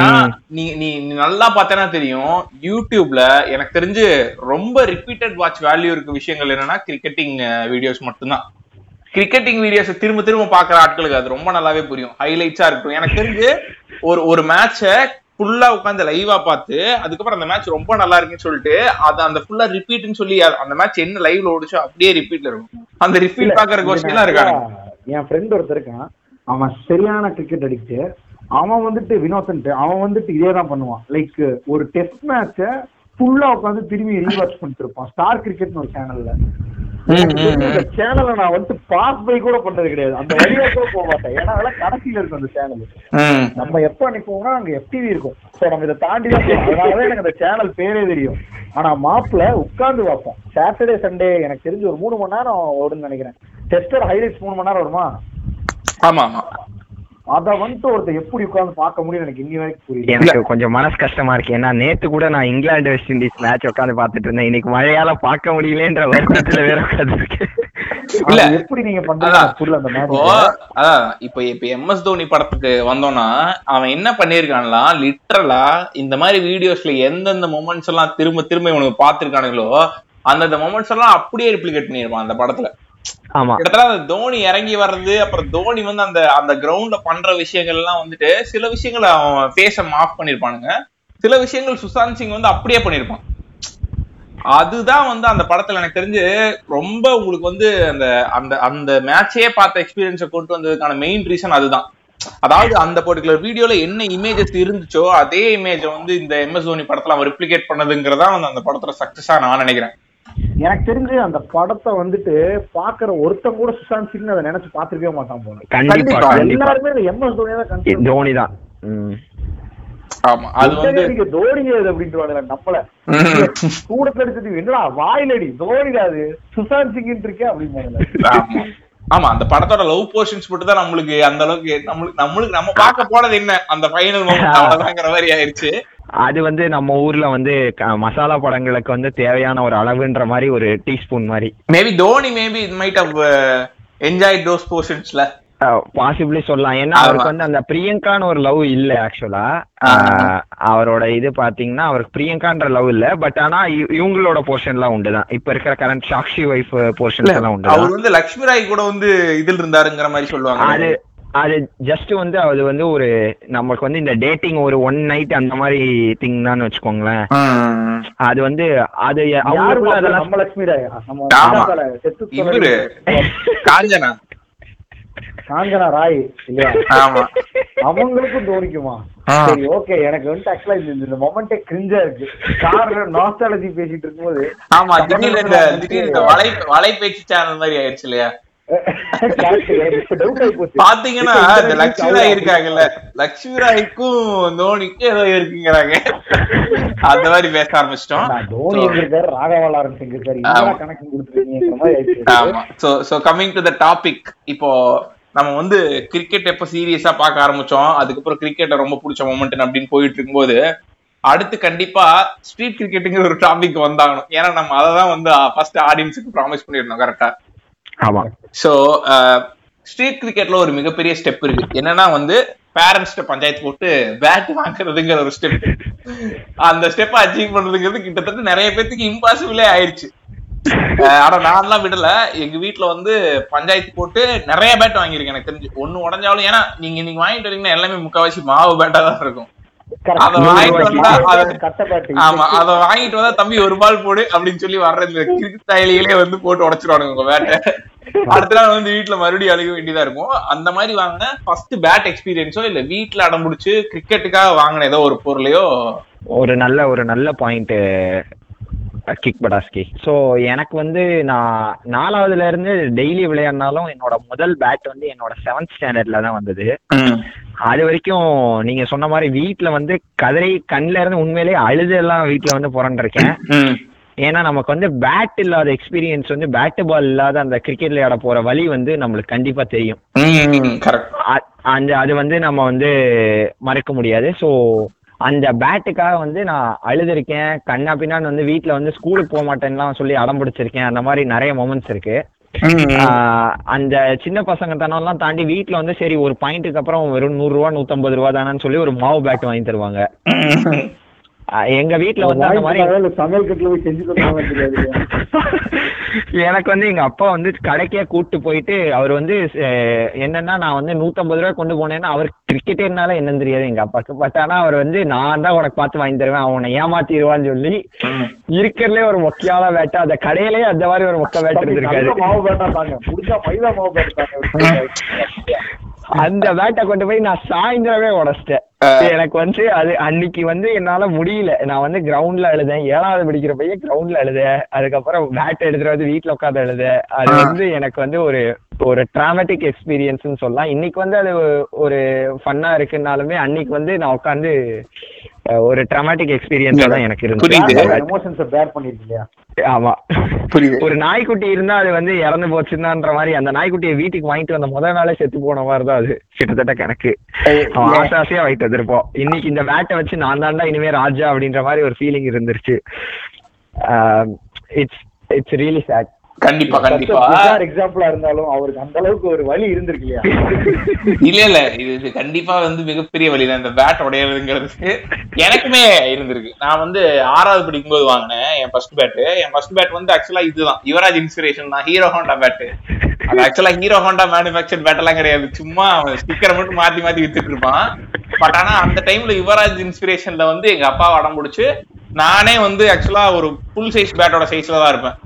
ஆனாலும் வந்து அடம் முடிச்சு அந்த ஃபுல் சைஸ் பேட் வேணும்னு சொல்லி ஹீரோ ஹோண்டா பேட் வாங்கிட்டு வந்தேன். அந்த பேட் ரொம்ப நாளைக்கு இருந்துச்சு. அந்த பேட் ரேட்டும் அதிகமா இருந்துச்சு. அந்த பேட் வாங்கினதுக்கு அப்புறம் உண்மையாலுமே சொல்லணும்னா எங்க ஸ்ட்ரீட் கிரிக்கெட்ல என்னோட அந்தஸ்து கொஞ்சம் ஏறிச்சுன்னு சொல்லலாம். நம்மளுக்கு ட்ரையல்ஸ் கண்டிப்பா நம்மளுக்கு ட்ரையல்ஸ் போட்டுருவானுங்க. அப்புறம் பால்லயும் வந்து பால் போடும்போது ட்ரையல்ஸ் நம்மளுக்கு கொடுத்துருவானுங்க. இல்ல நீ இருந்தா தானே மேட்சே தொடங்கும். ஆமா ஆமா. அந்த மாதிரி சோ அந்த மாதிரி வந்து இப்ப எப்படி வந்து இந்த நிலத்தெல்லாம் வச்சுட்டு ஆண்ட பரம்பரைஸ் எல்லாம் ஆடிட்டு இருக்காங்க அந்த மாதிரி நான் வந்து பேட் வச்சு நம்மளுக்கான இல்லையா? ஒரு ஆமா. பேட் வச்ச ஒரு எலிட்டிஸ்டா நீங்க வாழ்ந்திருக்கீங்க. ஆமா ஆமா. அந்த மாதிரி அந்த மாதிரி இருந்த காலங்கள்லாம் ஞாபகத்துக்கு வருது. அதுக்கப்புறம் நிறைய பேட்டுகள் அதுக்கப்புறம் நம்ம டீமா சேர்ந்து பேட் வாங்கினதெல்லாம் இன்னும் நல்லா ஞாபகத்துக்கு இருக்கு. அதாவது பேரண்ட்ஸ் எல்லாம் தாண்டி ஒவ்வொருத்தனா பத்து பத்து ரூபாயா போட்டு அதுக்கப்புறம் பக்கத்து டீம் கூட பெட் மேட்ச் விளையாண்டு அதுல வர காசெல்லாம் சேர்த்து வச்சு கொஞ்சம் ஏதாவது வச்சு ஒரு ஆறு மாசம் டைம் பீரியட்ல சேர்த்து வச்ச காசை நேரா கொண்டு போய் ஒரு பேட் கடையில அதுக்கப்புறம் பேட் கடைக்கார கூட பஞ்சாயத்து போட்டு பேட் வாங்குறதுங்கிற எக்ஸ்பீரியன்ஸும் அது வந்து கிட்டத்தட்ட உங்க ஃப்ரெண்ட்ஸா சேர்ந்து ஒரு விஷயத்தை ஓன் பண்றது இருக்குல்ல. அதுவே ஒரு பெரிய ஒரு ஏஜ் டிரான்சிஷன் தான் இல்லையா? இது ஒரு கேபிட்டலிஸ்ட் எக்ஸ்பீரியன்ஸா நீங்க சொல்லிருக்கீங்க நீங்க. சொல்றது. இல்ல என் எக்ஸ்பீரியன்ஸ் நான் இங்க ஷேர் பண்ணியே ஆகணும்னு நினைக்கிறேன். ஏன்னா எனக்கு தெரிஞ்சு இருக்கிறதுல கிரிஞ்சஸ் எக்ஸ்பீரியன்ஸ் இந்த கிரிக்கெட் அதுக்கப்புறம் பிக்கஸ்ட் ஃபூல் நானா தான் இருப்பேன் நினைக்கிறேன். என்ன வந்துட்டு ஃபூல் பண்றதே வேலையே எங்க டீம் வச்சிருந்தானுங்க. சோ என்னோட ஃபர்ஸ்ட் பேட் வந்துட்டு மைலோ பேட் மைலோல எனக்கு எதுக்கு பேட் கொடுத்தாங்கன்னு தெரியல. எனக்கு எதுக்கு இந்த பேட் அப்படிங்கிற மாதிரி நானும் ஒரு பேட் வாங்கி வச்சிருந்தேன். மைலோ மாவு பேட் அது வந்து பாலோட சிறுசா இருக்கும். அதான் பெரிய காமெடி என் முதல் பேட் பேட்னு சொல்லி எனக்கு அதான் ஞாபகம் வந்துச்சு. நெக்ஸ்ட் வந்துட்டு பேட் இல்ல. பேட் அதுக்கப்புறம் எனக்கு ஒரு பேட் கிடைச்சது நான் சொல்றேன். அதுக்கு முன்னாடி இந்த பால் இந்த பாலை வந்துட்டு எப்படின்னே தெரியாது. எனக்கு அழகா ஊத்தி கொடுப்பானுங்க நான் ஒன்னும் அடிச்சிருவேன் வெளியே.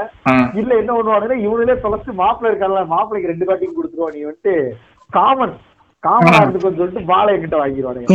இப்படித்தான் என்கிட்ட இருந்து பாலை சோர்ஸ் பண்ணிக்கிட்டு இருந்தானே இவனுங்க.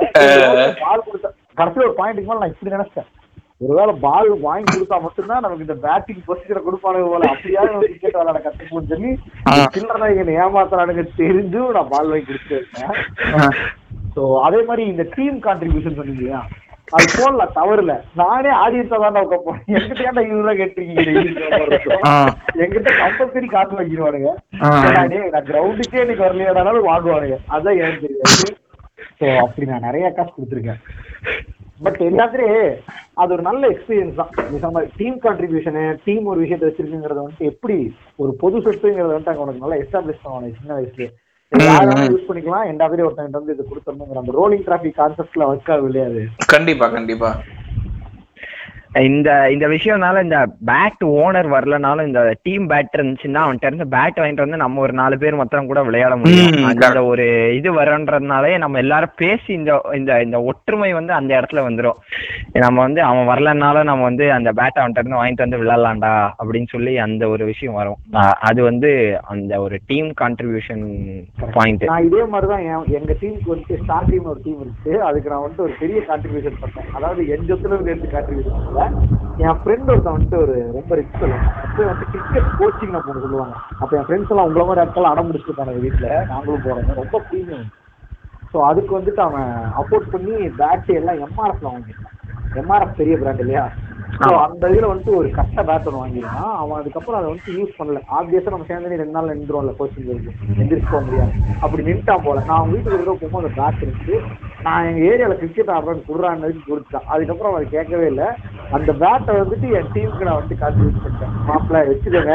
இந்த மாதிரி வந்துட்டு என் நட்பு எனக்காக கொடுத்த பேட் உங்களுக்காக கொடுக்கணும். அது சச்சின் சைன் போட்ட பேட் அது.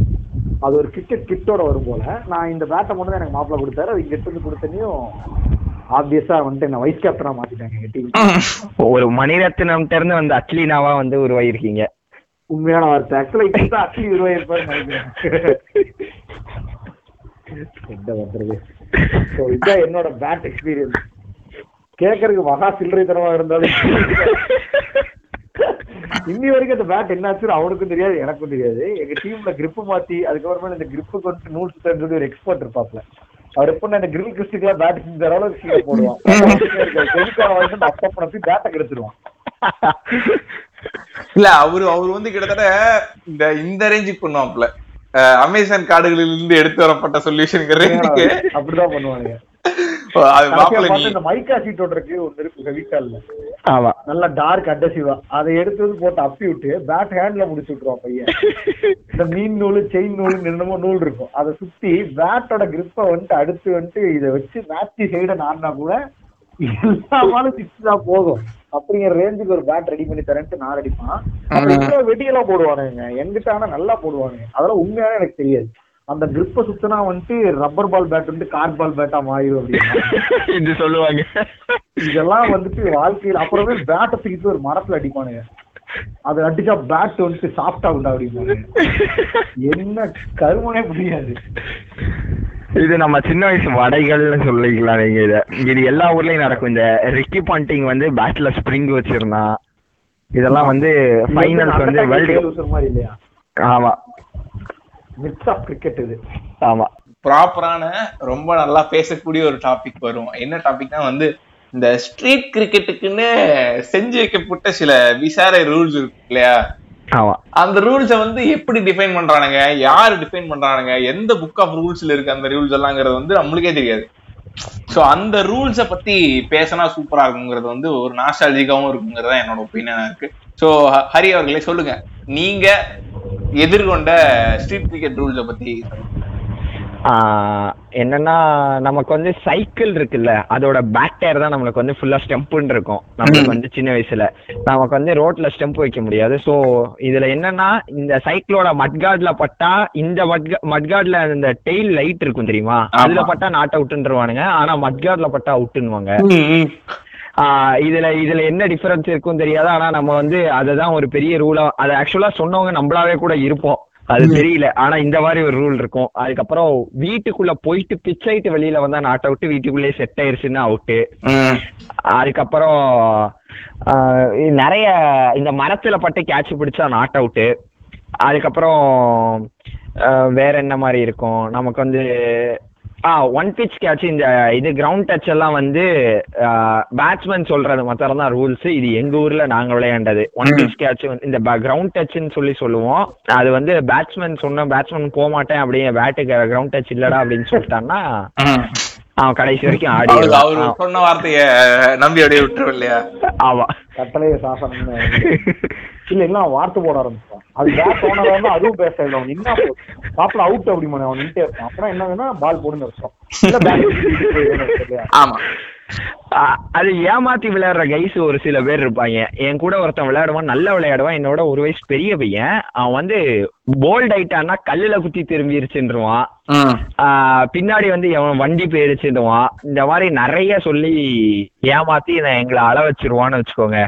அவன் வந்து அவன் அவ- அவன் அவன் அவனா வந்து திருந்தி ஒரு பத்து ரன்னுக்குள்ள அவுட் ஆகி போயிட்டான்னா அன்னைக்கு வந்து எங்களுக்கு வந்து ஒரு ஒரு ஒரு வரப்பிரசாதம்னு வச்சுக்கலாம். அந்த மாதிரி ஒரு வேலையெல்லாம் பார்த்துட்டு இருப்பான். எனக்கு வந்து அந்த மாதிரி எஸ்பெஷலா சின்ன வயசுல ஒருத்தன் தான் இருக்கான் ஞாபகப்படுத்தி. ஆனா ஒரு உண்மையை சொல்லணும்னா நான் விளையாண்ட எக்ஸ்பீரியன்ஸ்ல இருந்து கிக் படாஸ்கே அப்படிப்பட்ட ஒரு ஆள் தான். ஏமாத்தி விளையாடுறது தான் அவருடைய பொழப்பே. பாட்காஸ்ட்ல அது நான் முன்னாடி சொல்லிடலான்னு பார்த்தா நீங்க இல்ல அதுல வந்துட்டு பாத்தீங்கன்னா அதுக்கு பின்னாடி பல எக்ஸ்பிளனேஷன் இருக்கலாம். வந்து? அத வந்து இப்ப என்னோட என்னோட இதை வந்து நான் இதுல எக்ஸ்பிளைன் பண்ணணுங்கிற தேவையில்லை எனக்கு.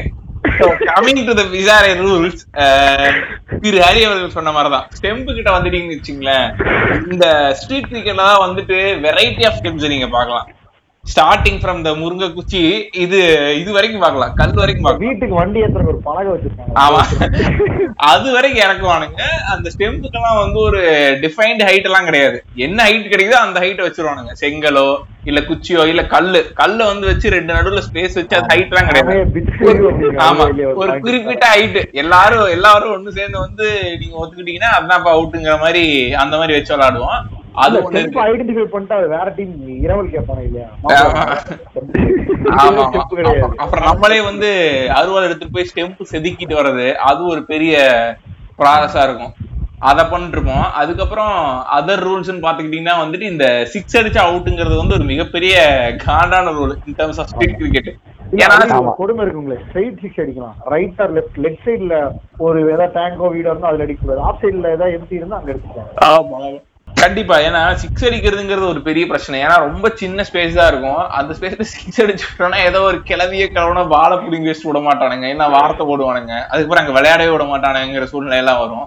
அதனால சிக்ஸ் அடிக்கிறதுங்கிறது ஒரு பெரிய பிரச்சனை. அப்புறம் ஒன் பிச் கேட்ச் அதுக்கப்புறம் வந்துட்டு இது one pitch one and one pitch two and one and one pitch two correct ஒரு நல்ல நல்ல ரெஃபரன்ஸ் மிஸ்டர் ஏன்னா இந்த மாதிரி பிசாரான ரூல்ஸ் இந்த கிரிக்கெட்டே வெறுக்க வச்சாங்க. நான் ஆக்சுவலா எல்லாம் ரியலா ரீச் நடத்தினேன் சைல்டுல ஓ இதெல்லாம் one to one of the rules in official cricket போல. அப்படி நினைச்சிட்டு இருந்தேன். ஒன் பிச் கேட்ச்னு ஒன்னு இருக்குன்னு நான் நினைச்சிட்டு இருந்தேன் ரொம்ப காலம். இது வந்து எனக்குமே இந்த இந்த எக்ஸ்பீரியன்ஸ் இருந்துச்சு. நான் ஒரு மூணாவது நாள் படிக்கும் போது ஒன் பீஸ் கேட்ச் அவுட்டுன்னு வந்து ரியல் கிரிக்கெட்ல இருக்கு நானும் நினைச்சிட்டு இருந்தேன். அப்புறம் எல்லா எல்லா பவுலருக்கும் ஐ மீன் எல்லா பேட்ஸ்மேனுக்கும் ஒரு ட்ரையல்ஸ் போடுவாங்கன்னு நினைச்சிட்டு இருந்தேன் நானு. இந்த கொடுமையெல்லாம் நான் முதல்ல நினைச்சேன் இல்ல மாப்பிள்ள அது வந்து ஒரிஜினல் பேட்ஸ்மேன்ஸ்னா அவனுக்கு பால் போடுவானுங்க. இந்த மாதிரி ஆட்களுக்கு ஒன்லி ட்ரையல்ஸ் மாப்பிள்ள இருங்க இங்க பாருங்க நல்லா வந்துட்டு கௌரவ போஸ்டிங் என்ன பண்ணுவேன்னா ரெண்டு பேட்டிங் அது பேர் காமனும் பாருங்க.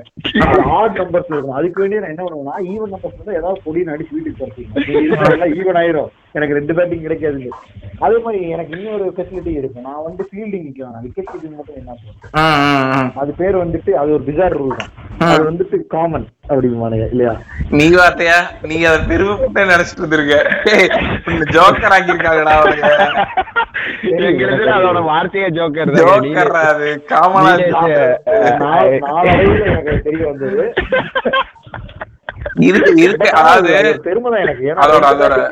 அதோட லாஜிக் என்னன்னா இருக்கறதுலயே பேக்கானா இருக்கா ஒருத்தனை முடிச்சு இவன் காமன் அப்படின்னு சொல்லி இவனை காமன் பண்ணி விட்டுருவானுங்க. ஏன்னா அது- அது- முக்காவாசி- அதுக்கு ஒரு கௌரவ அதான். பதவி இருக்கு. அது இப்படி சொல்லக்கூடாது. அந்த கை எப்படி வச்சு அடிப்பானே தெரியுமா? எனக்கு இவன் எனக்கு அவன் மைசல் மைசல் அப்படின்னு. அது அடிக்கும்போது கடைசியா நான் மட்டும் தான் மிஞ்சுவேன் ஆமா. காப்பி நீ மாப்பிள்ள நீ காமன் அப்படின்றானுங்க.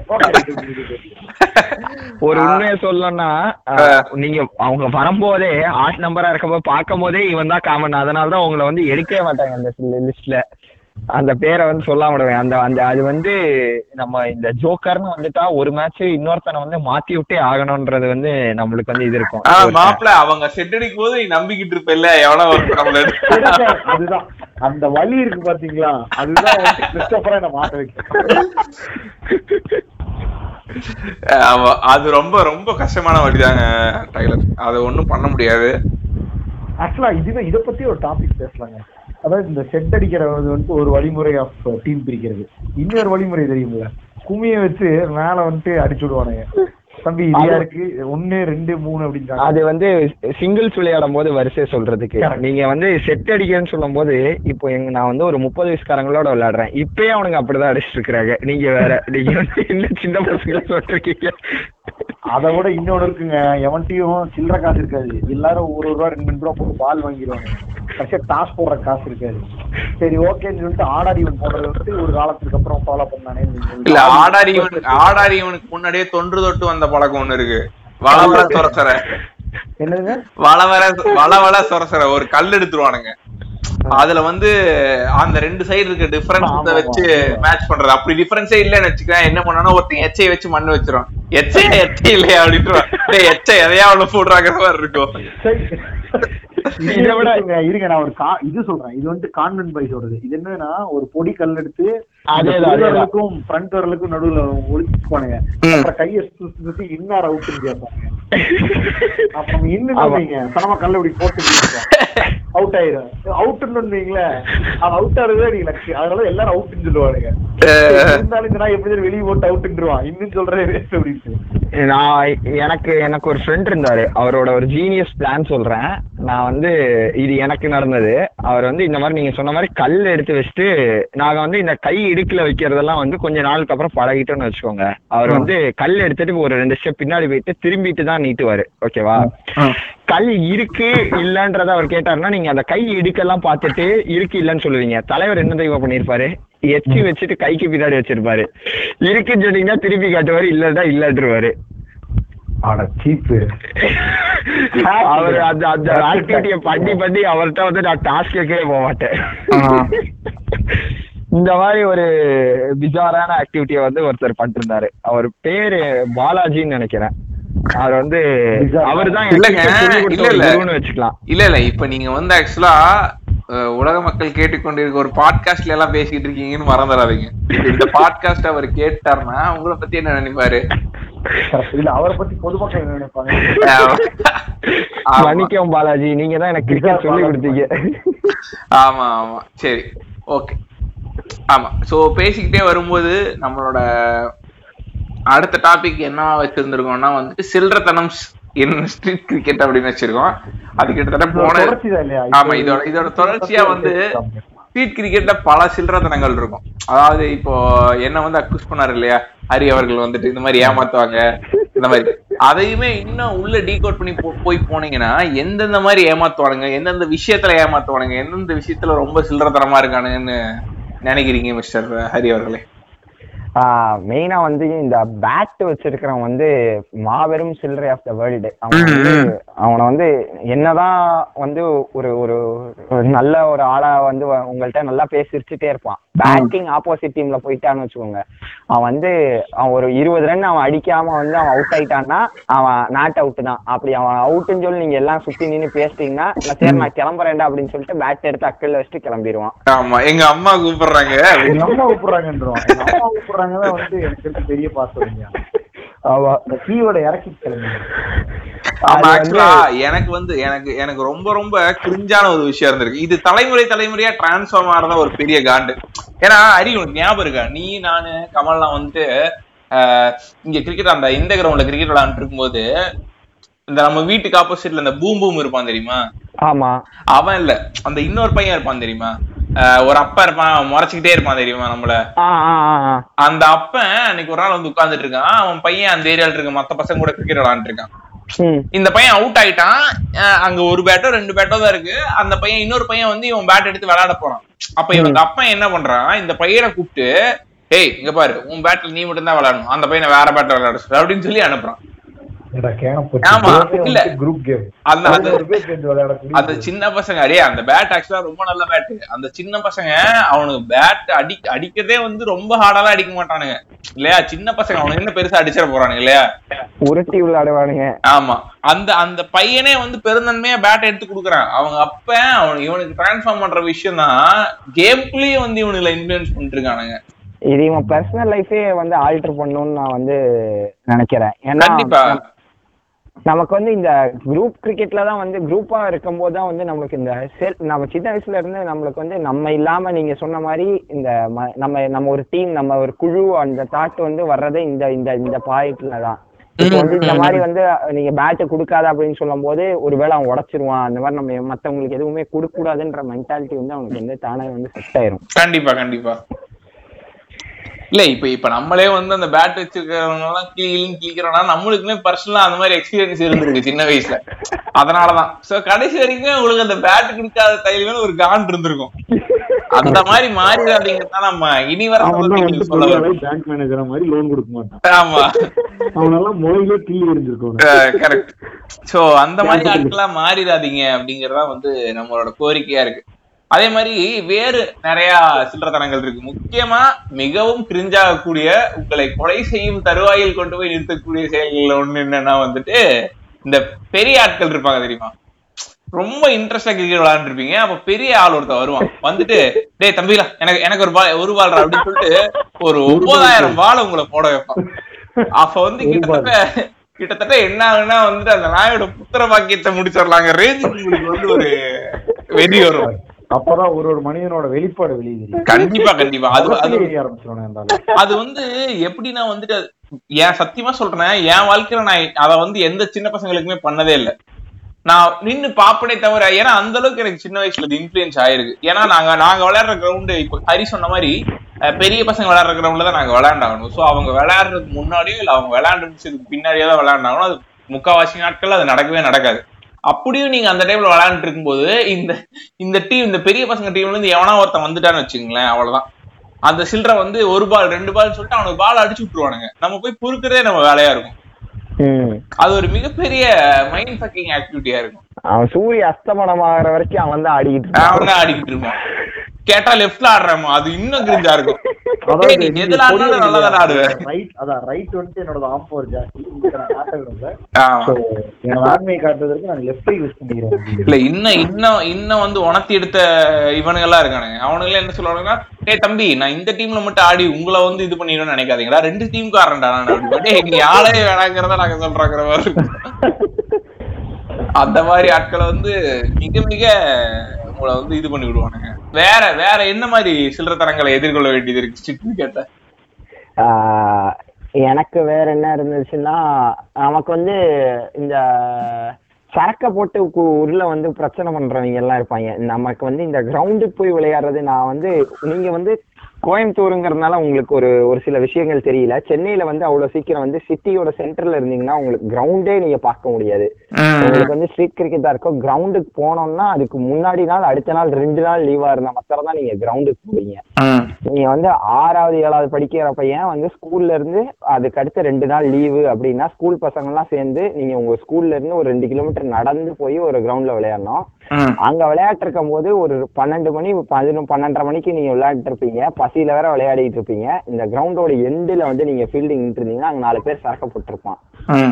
ஓகேவா நீட்டா வந்து தம்பி எனக்கு ஒரு தண்ணி பையட் வாங்கிட்டு வாப்பான்னு நம்மள வந்து ஒரு ஒரு இது பண்ணுவோம் நம்ம வந்து அவனை வேற எதுவும் நம்ம டார்ச்சர் பண்ணிடக்கூடாதுன்னு அவனை வந்து அவன் வாங்க போயிருப்போம் நீட்டா என்ன பண்ணிருப்பான்? அந்த பையனுக்கு பதிலா நான் நிக்கிறேன்னு வந்து நின்றுவான் அப்படியே என்ன பண்ணிடுவான் நம்மள வெளியில உட்கார விட்டு அவன் அந்த மேட்சே விளையாடி விட்டுச்சுட்டு போயிருப்பான் எனக்கு இது வந்து ஒரு அஞ்சாறு தடவை நடந்திருக்கு இந்த மாதிரி ஒரு மொமெண்ட்ஸ் அதுக்கப்புறம் வந்து அவனுங்க வந்து அவனுங்க அப்படியே ஒரு ஒருத்தன் விளையாடுறத பார்த்து அவனுங்க ஒரு நாலு பேர் சேர்ந்து மொத்தமா வந்து மேட்சே வந்து அன்னைக்கு அந்த ஒரு டேவே வந்து நீங்க ஒரு டீமா இருங்க. நாங்க ஒரு டீமா இருக்கோம் அப்படின்னு ஆரம்பிக்கிறாங்க இல்லையா? ஆமா. இல்ல ஆக்சுவலா இந்த கிரிஞ்சின் கட்டும்போது எனக்கு ஒரு கிரிஞ்சு தோணுச்சு. இந்த கிரிஞ்ச மைக்பி நீங்களே பண்ணிருப்பீங்கன்னு நினைக்கிறேன். ஆக்சுவலா ஒரு மிகப்பெரிய அத்லட்டுங்கிற காரணத்தினால் என்னோட டீம் கொண்டு ஒரு பாயிண்ட்டுக்கு மேல என்னை இறக்கி விட்டுருவானுங்க. வேற வழி இல்லாம. அப்ப வந்து ரன் இருக்காது அப்ப என்ன சொல்ற மாப்பிள்ள நீ அடி எப்படியாவது வாழை வந்து டச் பண்ணிரு போதுன்னு சொல்லி என்ன வந்துட்டு கிட்டத்தட்ட எந்த அளவுக்கு மோட்டிவேட் பண்ணுவானுன்னா வாய் சொல்றது வார்த்தையே இல்லைங்கிற அளவுக்கு மோட்டிவேட் பண்ணுவானு கமான் கமான்னு அப்ப என்ன தெரியுமா? என்ன ஓட விட மாட்டாங்க மாப்பிள்ள இவன் வந்து உனக்கு பைரன். நிப்பான் அடிச்சு மட்டும் உடிச்சுமா மாப்பிள்ள பிளாஷ் மாதிரி சரக்கு சரக்கு சரக்கு சரக்கு நானே ஓடுறேன்டா அப்படின்னா தப்பு மாப்பிள்ள ரெண்டு முக்கியம் சொல்லி என்ன வந்து கிட்டத்தட்ட வந்து அவங்க தாத்தா பாட்டி எம்பிஏ பிஇ படிச்சவங்க எல்லாம் வந்து எனக்கு அட்வைஸ் பண்ணுவாங்க சரி நானும் இவங்க என்ன இன்னைக்கு கேப்பபிலிட்டி இல்லாதவங்க நினைக்கிறாங்களாங்க நான் நினைச்சுப்பேன். இம்பார்ட்டன்ஸ் அப்புறம் இல்ல மாப்பிள்ள நீ ஓடுவ ஓடலன்னு சொல்ல ஆனா நீ நடுவுல விழுந்துட்ட இல்ல ஒரு ரெண்டு தான் ஓடு டீமை யாரும் காப்பாத்த முடியாது பாத்துக்க. குடும்ப ஜீவோ அப்படின்ட்டுருவாங்க. நம்மளும் சரி ஓகே என்னென்னமோ சொல்றானுங்க. நம்மளை நம்பி டீம் இருக்கிறானுங்க அப்படின்னு சொல்லி நானும் இறங்கிடுவேன். இந்த சில்லற பைரன்னர் இருக்கான் பாத்தீங்கன்னா கீழே பார்த்து நான் நல்லா பால் அடிப்பேன். ஃபர்ஸ்ட் ஒரு ரன் ஓடிடுவான் அவனுக்கு என்னன்னா இந்த நாய் தோத்தாலும் நம்ம நம்ம வந்து ஓடணும். ஓடி நம்ம யாரும் காட்டணுங்கிற மாதிரி ஒரு- பால் அடிக்கல ரெண்டு ரன் ஒரு ரன் ஓடுவான் பாருங்க. நம்ம அவுட் பண்ணி விட்டுருவோம் இந்த எச்சங்களை. நம்ம அன்னைக்குதான் இறங்கி இருப்போம் மூணாவது பால் நம்ம அவுட் பண்ணி விட்டுருவோம் அப்ப இவனை போட்டு பழக்கணும்னு நமக்கு தோணும். எனக்கு வந்து எனக்கு வந்து இது ரெகுலரா நடக்கிற ஒரு கிரிஞ்சா இருந்துச்சு நான் சின்ன வயசுல. ஆமா ஆமா. பயிர் இல்லையா? ஆமா அதை விட ரிட்டையர் ஹர்ட்னு ஒன்று இருக்கு. அது வந்து இங்க இப்ப ஃபுட்பால்ல வந்து இந்த ஹர்ட் ஆற வந்து ஃபேக் பண்ணுவானுங்க இல்ல. அதை விட வேற லெவல்ல ஃபேக் பண்ணி இது பண்ண வேண்டியதா இருக்கும். ஒருத்தன் வந்து அடிக்கவே இல்லைன்னா அவனை வந்து டீமே சேர்ந்து ரிட்டையர் பண்ண வேண்டிய நிலைமெல்லாம் இருக்கும். அப்புறம் இன்னொன்று இருக்குமே. இந்த இதுவும் எனக்கு இந்த கொடுமையும் நடந்திருக்கு. ஆக்சுவலா எனக்கு பல கொடுமைகள் நடந்திருக்கு இப்பதான் தெரியும் சின்ன வயசுல அபியூஸ் பண்ணப்பட்டிருக்கேன் என்னன்னா நான் வந்துட்டு ஒரு பாயிண்ட்டுக்கு மேல எனக்கு பேட்டிங் தானே கொடுக்க மாட்டேங்க பவுலிங் கொடுங்கன்னு கேட்டுறேன் கேஸ் அந்த இன்னிங்ஸே முடிஞ்சு போச்சு அப்படின்னா வந்துட்டு பவுலிங் பேட்டிங் தர முடியாது இல்லையா? அப்ப சரி வாமாப்ல பயப்படாத. நீதான் ஃபர்ஸ்ட் இறங்க. ஃபர்ஸ்ட் பா ஃபர்ஸ்ட் பவுலிங் நீ இறங்கி அப்படின்னு அவனு டீம் இருந்து அப்ப எவ்வளவு புஜபலாக்கிரமசாலி இறங்கி அப்ப மாப்பிள மாப்பிள இவன் வேணாம் இவன் போந்து பால நீ அடுத்த பால் பிடி. அடுத்த பால் பிடி அடுத்த பால் பிடி சொல்லி அப்புறம் வருவோம் அப்படின்னு சொல்லி அன்னைக்கு காலையில ஆறு மணி இருக்கிறவங்க நான் படுத்துருவேன். மாப்பிள்ள நான் நான் ஃபீல்டிங் நிக்க மாட்டேன் வீட்டுக்கு போறேன் அப்ப என்ன ஒண்ணு டே மாப்பிள்ள தான் பவுலிங் போறான் பாலை கொடுங்க அப்படின்னு ஆனா அப்ப ஒரு கோடு வரை இறக்குவான் பாருங்க. பேபி ஓவர்ன்றுவான். அப்ப எனக்கு மூணு பால் தான் போடணும்? ஆமா. ஓவருக்கு ஆறு பால் நீங்க அப்படின்னா மாப்பிள்ள அது கிரிக்கெட்ல நிறைய ரிக்ஸ் இருக்கு உனக்கு தெரியாதுன்றாங்க சரி நம்ம பேபி ஓவர் போல அது யூனிக்கான ஓவர் போலன்னு சொல்லி மூணு பால் போட்டு டக்குனு மாப்பிள்ள மாத்தி விட அப்படின்றாங்க. இப்ப இன் கேஸ் இந்த பால்ல நான் ஒருத்தனை விக்கெட் எடுத்துருவீங்க துரதிருஷ்டம் என்ன விட கிரிஞ்சவனா அந்த டீம்ல இருந்தாலும் அவன் விக்கெட் எடுத்துருவாங்க அப்போ இந்த எப்படி இந்த வில்லோட போது உனக்கு ஆரோ இந்த காற்றின் திசையினால பால் தெரியாம போயிட்டு ஸ்டம்ப்ல பட்டுரும். அந்த மாதிரி ஸ்டெம்ப்ல எனக்கு அப்போ அதே மாதிரி என்ன ஆகும்னா என்ன பண்ணுவோம்னா அப்போ மாப்பிள்ள அவுட் மாப்பிள்ள. எனக்கு இன்னும் இன்னொரு மூணு பால் கூட மாப்பிள்ள மாப்பிளைக்கு இல்லாத பாலா வச்சுக்க அப்படின்ட்டு இல்லன்னீங்களே அன்னைக்கு நமக்கு பேபி ஓவர் தான். மூணு பால் அதுல ஒண்ணு ட்ரையல்ஸா இருக்கும். அதுவும் எனக்கு தெரியாது. அப்ப என்ன பண்ணுவானுங்கன்னா மாப்பிள்ள ரெண்டு பால் போட்டானா சரி ஒண்ணு வைடுன்றுவோம் அந்த மாப்பிள்ள அடுத்து வாங்க, அடுத்து. கேட்டா அடிச்சு நான் ரன் கொடுத்துருவேன் அப்படிம்பாங்க. அடுத்தது இதுல பெரிய ஹைலைட் இதுக்கு அடுத்தது வந்துட்டு இன்னொரு பிரெட்லி வந்து பால் போடுவாப்ல அவர் வண்டிக்கிற பால் எல்லாம் இவனுக்கு சிக்ஸா அடிச்சு தூக்கிடுவாங்க என்ன மாப்பிள்ள அப்படின்றானே அவன் டக்குன்னு என்ன பண்ணிடுவான்? மாப்பிள்ள நான் கரெக்டா தான் போட்டேன். அது பால் சரியில்லை அப்படின்றான் பாலோட மேனுஃபேக்சரிங் சரியில்லை அப்படின்றான் இதுக்கு நானே பரவாயில்ல ஏடாங்கிற மாதிரி ஒரு டைலர் சொன்னப்போ வந்து ஒருத்தன் வந்து வெ- வெறித்தனமா ரன் ஓடுறேன்னு சொல்லி ரன் அவுட் ஆக்குவான் அப்படின்னு சொல்லி சொல்லிட்டு இருந்தாரு. அது நானா தான் இருந்தேன். நான் என்னோட பசங்களை வந்து இந்த மாதிரி இந்த அப்ராணியா கூட வந்து விளையாண்டு இருக்கிற ஆசையா விளையாட வர ஃப்ரெண்ட்ஸை வந்து பை ரன்னர் வர்றேன்னு சொல்லி அவுட் ஆக்கி விட்டு ஒரு ஈவலிஸ்டிக்கா சுத்திக்கிட்டு இருந்தேன் நானும். இல்ல இந்த டைலருக்கு வந்து எனக்கு புரியல. என்ன காரணம்? இவங்க அவுட் ஆயிருப்பாங்க. இவங்களுக்கு வேலை இருக்காதுங்கிறதுக்காக நம்ம எங்கேஜா தான் பண்ணுவோம் இந்த வெளியே சும்மா உட்கார பண்றது வேலை பார்த்தாங்க. இதுக்கு வந்து ஒரு மன்னிப்பு கேட்டுக்கணும். நான் வந்து ரொம்ப முக்கியமா ஒரு விஷயத்த பேசி இந்த சில்லறை அந்த முடிக்கணும்னா வந்துட்டு இந்த பால் டிச்சுக்குள்ள விழுகும் ஒரு தருணம்ங்கிற ஒன்று இருக்கு அது வந்துட்டு அந்த மாதிரி ஒரு கிரிஞ்சு மொமெண்ட வாழ்க்கையில நீங்க பார்க்க முடியாது. டீம்ல அதுக்குன்னு ஒருத்தனை நேர்ந்து விட்டுருப்பானுங்க. அந்த பாவப்பட்ட என்ன பண்ணானே தெரியாது. போன ஜென்மத்துல என்ன பாவம் பண்ணான்னு தெரியாது. கிட்டத்தட்ட ஒவ்வொரு டைம் டிச்சில பால் விழுகும் போதுமே மொத்த டீமே தம்பியை தான் திரும்பி பார்க்கும். சார் தெரியுமா? அந்த. பாலை எடுத்துருவான். எடுத்ததுக்கு அப்புறமே கழுவ மாட்டானுங்க. பைப் ரொம்ப. என்ன பண்ணுவோம்னா அதை வந்துட்டு போட்டு சத்து சத்துன்னு அந்த மண்ணுல ஓட்டு உருட்டி மாசுபடுத்தி எல்லாம் ரெடி ஆமா. ஆயிடுவாங்க ஆமா. அந்த அளவுக்கு வந்துட்டு நேச்சுரலா அதை இது பண்ணி போட்டு விளையாடுவானுங்க இன்னே இன்னைய வரைக்குமே அந்த மெத்தட் இருக்குன்னு சொல்ல வரலாம். ஆமா. இன்னைக்குமே வந்து நாங்க விளையாடும் போது கிரவுண்ட்ல வந்து டிச்சில் இருந்துச்சுன்னா நாங்க அந்த மெத்தட் தான் ஃபாலோ பண்ணிட்டு இருக்கோம். எனக்கு தெரிஞ்சு அது ரொம்ப இதான எஃபெக்டிவான ஒரு மெத்தடா இன்னும் ப்ரிவேல் ஆயிட்டு இருக்கு. சானிடைசரே தேவையில்லை நினைக்கிறேன். ஆமா. அதுக்கப்புறம் எனக்கு தெரிஞ்சு நம்ம ஃபைனல் டாபிக் போறதுக்கு முன்னாடி கடைசி அதுக்கு முன்னத்த டாபிக் வந்து ஸ்ட்ரீட் கிரிக்கெட் என்னென்ன ஃபார்ம்ல எவால்வ் ஆயிருக்குங்கிறத பத்தி பேசினா நல்லா இருக்குங்கிற மாதிரி யோசிச்சேன். ஃபார் எக்ஸாம்பிள் இப்போ ஸ்டார்ட் பண்ணோம்னா ஒரு காலகட்டத்துல நம்ம வீட்டுக்கு பின்னாடி இருக்க இல்ல நம்ம வீட்டுக்கு பக்கத்துல இருக்க ஒரு காடு மாதிரி ஒரு ஏரியால இருக்க ஒரு சின்ன ஸ்பேஸ்ல ஸ்ட்ரீட் கிரிக்கெட் விளையாண்டுருந்தோம் இல்லையா? நம்மளுக்கு ஆக்சசிபிளா இருக்க ஒரு ஏரியால கிரிக்கெட் விளையாண்டு விளையாண்டு இருந்ததுல ஸ்டார்ட் பண்ணி இன்னைக்கு கார்ப்பரேட் கம்பெனிஸ் ஆகட்டும் இல்ல வந்துட்டு வேறு சில ஆர்கனைசேஷன்ஸா ஆகட்டும் இன்டர்னல் கோர்ட்ஸ்ல கிரிக்கெட் விளையாடுறதுக்கு வந்துட்டோம். இந்த டிரான்சிஷன் எப்படி பாக்குறீங்க? இது வந்து நமக்கு ஒவ்வொரு ஒவ்வொரு காலகட்டத்திலயும் இது எவால்வ் ஆகிறது தான் நமக்கு. என்னன்னா ஃபர்ஸ்ட் நம்ம வந்து வீட்டு அதாவது பக்கத்து வீட்டுல அடிச்சா எதிர் வீட்டுல அடிச்சா அவுட்டுன்ற ஒரு இடத்துல விளையாடிட்டு இருப்போம். தென் வந்து ஆஹ், இந்த கிரவுண்ட்ல போய் விளையாடுறது அதாவது பவுண்டரிஸ் ஃபோர் சிக்ஸ் அடிச்சா அவுட் இல்ல. அதாவது ஃபோர் சிக்ஸ் அடிச்சா அது சிக்ஸ் ஃபோர் தான். அந்த மாதிரி ஒரு சுச்சுவேஷன் விளையாடுறது. தென் வந்து ஒரு பாயிண்ட்டுக்கு அப்புறம் நீங்க ஊர் பக்கம் எல்லாம் போனீங்கன்னா வந்து பாக்ஸ் கிரிக்கெட் விளையாடுவாங்க. டோர்னமெண்ட் பாக்ஸ் கிரிக்கெட் டோர்னமெண்ட்டே விளையாடுவாங்க. அதுல வந்து நீங்க ஃபோர் மத்தரம் தான் அடிக்கணும் சிக்ஸ் அடிச்சு அவுட்டு பவுலர் வந்து ஒரு பாக்ஸ் போட்டு அதுக்குள்ள நின்று தான் பவுலிங்கே போடுவாரு. ஆமா. அந்த மாதிரி டோர்னமெண்ட்ஸ் இருக்கும். தென் நீங்க அதுக்கப்புறம் வேற என்ன மாதிரினா இன்னைக்கு வந்து இன்னைக்கு நாங்க வந்து ஒரு டீம்ல சென்னையில வந்து விளையாடிட்டு இருக்கோம். அந்த டீம் வந்து டோர்னமெண்ட்ஸ் எல்லாம் போய் விளையாடுறாங்க. அவங்க அங்க விளையாடுறது வந்து எப்படின்னா நாங்க வந்து நான் இன்னொரு ஃப்ரெண்ட்லாம் வந்து ஃபர்ஸ்ட் ஒரு டயத்துல வந்து டாக்ஸி பிடிச்சிட்டு எல்லாம் போய் விளையாட்டு இருந்தோம் அந்த மாதிரி இன்னைக்கு வந்து ஒரு ஒரு ஒரு பாயிண்ட்டுக்கு வந்திருக்கோம்னு வச்சுக்கோங்களேன். இதுதான். வந்து கிரிக்கெட் வந்து ஒவ்வொரு ஒவ்வொரு கா ஒவ்வொரு வயசுக்கும் உங்களுக்கு வந்து டிரான்சிஷன் ஆகும். இதுல வந்துட்டு இந்த இந்த ஸ்பேஸுங்கிறதும் ஒரு பெரிய கன்ஸ்ட்ரைனா இருக்கு. இப்போ இப்போ வந்து இந்த ஸ்ட்ரீட் கிரிக்கெட்டை கமர்ஷியலைஸ் பண்ணியிருக்க ஏரியாஸ் எல்லாம் பாத்தீங்கன்னா மோஸ்ட்லி மெட்ரோபாலிட்டன் சிட்டிஸா இருக்கு. அந்த ஏரியாஸ்ல பாத்தீங்கன்னா ஒரு எனக்கு தெரிஞ்ச ஒரு ஒரு ரெண்டு கிலோமீட்டர் ரேடியஸ்க்கோ இல்ல ஒரு அஞ்சு கிலோமீட்டர் ரேடியஸ்க்கோ பாத்துட்டீங்கன்னா ஒரு கிரவுண்டு தான் இருக்கும். அந்த ஒரு கிரவுண்ட்ல எத்தனை பேர் விளையாட முடியும்? அதுக்கு கிரவுண்ட் பிடிக்கிறதுங்கிறது ஒரு இம்பாசிபிள் டாஸ்க் இல்லையா? சோ அந்த மாதிரி இருக்க ஏரியாக்கள்ல அந்த மாதிரி இருக்க ஏரியாக்கள்ல இந்த ரூஃப் கிரிக்கெட்டா இருக்கட்டும் அதுக்கப்புறம் வந்து இண்டோர் கிரிக்கெட்டா இருக்கட்டும் ரொம்பவே கமர்ஷியலைஸ் பண்ணப்பட்டு ஒரு ஒரு ஒரு ஒரு ஒரு சார்பட் ஒரு சார்ந்த மக்கள் வந்து இந்த ஃபெசிலிட்டிஸ் எல்லாம் ரொம்ப நல்லாவே யூஸ் பண்ணிட்டு இருக்காங்கன்னு தான் சொல்லணும். ஏன்னா நானே பர்சனலா வந்து இண்டோர் கிரிக்கெட்டும் சரி ரூஃப் கிரிக்கெட்டுமே சரி இது பண்ணி பே பண்ணி போய் விளாண்டு இருந்திருக்கேன். அங்க வந்துட்டு பாத்தீங்கன்னா ஒரு மணி நேரத்துக்கு வந்து எட்நூறு ரூபாய் என்னமோ பே பண்ண வேண்டியது இருக்கும். நீங்க வந்து எவ்வளவு பேர் வேணா போய் விளாண்டுக்கலாம். அதுக்குள்ள மோஸ்ட்லி பாத்தீங்கன்னா ஒரு ஆறு பேர். சிக்ஸ் விசஸ் சிக்ஸ் இல்ல செவன் விசஸ் செவன் விளாடலாம். பட் பெருசா அடிச்சு விளையாட முடியுமா? இல்ல நீங்க வெளில விளையாட முடியுமா? விளையாடுற மாதிரி விளையாட முடியுமாங்கிறதெல்லாம் தெரியல. பட் ஆனா பவுலிங் போட்டு விளையாட முடியாது. கொத்து தான் விளையாட முடியும். பட் ஆனா ஒரு ஒரு ஒரு வெளில விளையாண்ட அளவுக்கு ஓரளவுக்கு உங்களுக்கு அந்த எக்ஸ்பீரியன்ஸ் மேட்ச் பண்ணணும்னு சொல்லலாம். But price. பிரைஸை கன்சிடர் பண்ணும்போது கண்டிப்பா வந்து அது ஒரு கன்சிடரபிளி ஹையர் அமௌண்ட் தான். கரெக்ட் ஏன்னா. ஃப்ரீயா விளாண்டுட்டு இருந்த காலம் இல்லையா? ஆமா.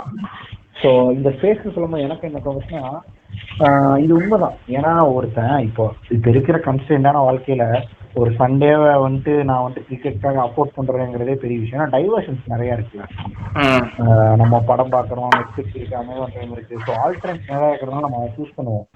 அதுவும் இல்லாமல் இது வந்துட்டு கேதர் பண்ற ஒரு ஒரு ஒரு எப்படி சொல்றது ஒரு வாட்ஸ்அப் குரூப்பை வச்சு அதில் ஒரு ஒரு கா ஒரு காலை போட்டு கான்ஃபரன்ஸை போட்டு அதுக்கான பிளானை ரெடி பண்ணி அப்புறம் எல்லாத்தையும் அதே டைம் வர வைக்கிறது.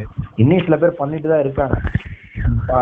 பைட்டி ப்ரொஃபஷன் அதுக்கு ஒத்து வரணும். அந்த மாதிரி நிறைய லாஜிக்ஸ் இருக்கு. இது போக இதெல்லாம் தாண்டி அங்க போனா கிரவுண்ட்ல வந்துட்டு உங்களுக்கு ஒரு பிச்சு கிடைக்கணும்.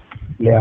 இங்க ஒரு கிரவுண்ட்ல கிட்டத்தட்ட நாலு பேர் கிரிக்கெட் ஆடுவாங்க. நாலு டீம் செட் ஆஃப் டீம்ஸ் எல்லாம் கிரிக்கெட் இப்ப எவன் பால் எங்க போகுதுன்னே தெரியாது. அப்படிலாம் கன்ஃபியூஷன் நடந்து நான் பார்த்திருக்கேன். ம். ஸோ அதனால நம்ம இங்கே அதுல செட்டப் ஆகி நெக்ஸ்ட் வீக் வராம கூட போயிடுவாங்க இல்லையா? ஃபர்ஸ்ட் ஸோ கண்டிப்பா அது. மாதிரி பெரிய இம்பாக்ட் இருக்கு. ஸோ அதுக்கப்புறமேல் தான் இந்த டேர்ஃபை கண்டுபிடிச்சு விளையாடுறதோ இல்லை நெட் நெட்டை கண்டுபிடிச்சு விளையாடுறதோ இருக்கும். ஆனா அது சூஸ் பண்ண மாட்டாங்க. அது சூஸ் பண்றவங்க கம்மியா தான் இருப்பாங்க. ஏன்னா அது ஒண்ணு வந்துட்டு அஃபோர்ட் பண்ணும். இன்னொன்னு அதுவும் ப்ரீ புக்கிங்ல தான் போயிட்டு இருக்குன்னு நினைக்கிறேன். முன்னாடி. ப்ரீவியஸா ஆமா, ஆமா, ஆமா, சாட்டர்டே ஆமா. சண்டேஸ் கிடைக்காது. மெம்பர்ஷிப் பிளான்ஸ் அது இதுன்னு அதை கொஞ்சம் பிசினஸா மாத்திட்டாங்க. நான் சிறுசேரி அப்படின்னு ஒரு ஏரியால வந்து ரெகுலரா கிரிக்கெட் விளையாடிட்டு இருந்தேன் ஒரு டயத்துல ஸோ அந்த ஏரியால என்னன்னா ஒரு ஒரு அஞ்சு பிச்சு தான் இருக்கும். ரொம்ப பெரிய கிரவுண்டு ஆனா ஒரு அஞ்சு பிச்சு தான் இருக்கும். இப்போ நீங்க ஆப்வியஸா நம்மள நம்மள மாதிரி ஒரு ஃபெனட்டிக்ஸ் வந்து அங்க வந்து ஆயிரக்கணக்கில் இருப்பாங்க. ஆனா ஒரு அஞ்சு அஞ்சு அஞ்சு டீம் தான் விளையாட முடியுன்ற சுச்சுவேஷன் வரும்போது என்ன பண்ணுவாங்கன்னா முன்னாடி நாள் நைட்டு கொசு வலையை எடுத்துட்டு போயிட்டு அங்க வச்சு படுத்துக்குவாங்க. அந்த பிச்சு பிடிச்சு முன்னாடி நாள் நைட்டு போய் படுத்துக்குவாங்க. அந்த அளவுக்கு வந்து இன்னுமே வந்து அந்த ஒரு கிரேஸ் வந்து அவங்க எல்லாம் வந்து சில பேர் கல்யாணமானவங்க கூட அதாவது எப்படின்னா இது வீக்லி வந்து ரொட்டீனா இருக்கும். அவங்களுக்கு என்னன்னா இந்த வாரம் இவ- இவன் பிடிப்பான் அடுத்த வாரம் இன்னொருத்தன். ஒரு ஒரு வாரம் நான் வந்து இது லிட்டரல் நடந்தது. ஒருத்தர் கல்யாணம் ஆனவர் ஓகேவா அவருக்கு வந்து அவருக்கு சைல்டு இல்ல அந்த டயத்துல ஆனாலும் அவர் வந்து நைட்டு வந்து வீட்ல ஒய்ஃபோட இல்லாம வந்து பிச்சு பிடிச்சிட்டு அங்க வந்து நெ- அந்த கொசுவலை போட்டு படுத்திருந்தாரு. இல்ல வாழ்க்கை மிகப்பெரிய சாக்ரிஃபைஸா நீங்க இதை பாக்குறீங்க ஆமா. அந்த டைம்ல அந்த பொண்ணு அந்த இவர் வந்து கிட்டத்தட்ட ஹரி வந்து இல்ல திடீர்னு ஹரி வந்து இந்த சிவராஜ் சித்த வைத்திய சாலை மாதிரி ஆயிட்டாரு. ஏன்டா இப்படி பேர பிள்ளைகளை வஞ்சிக்கிறீங்க?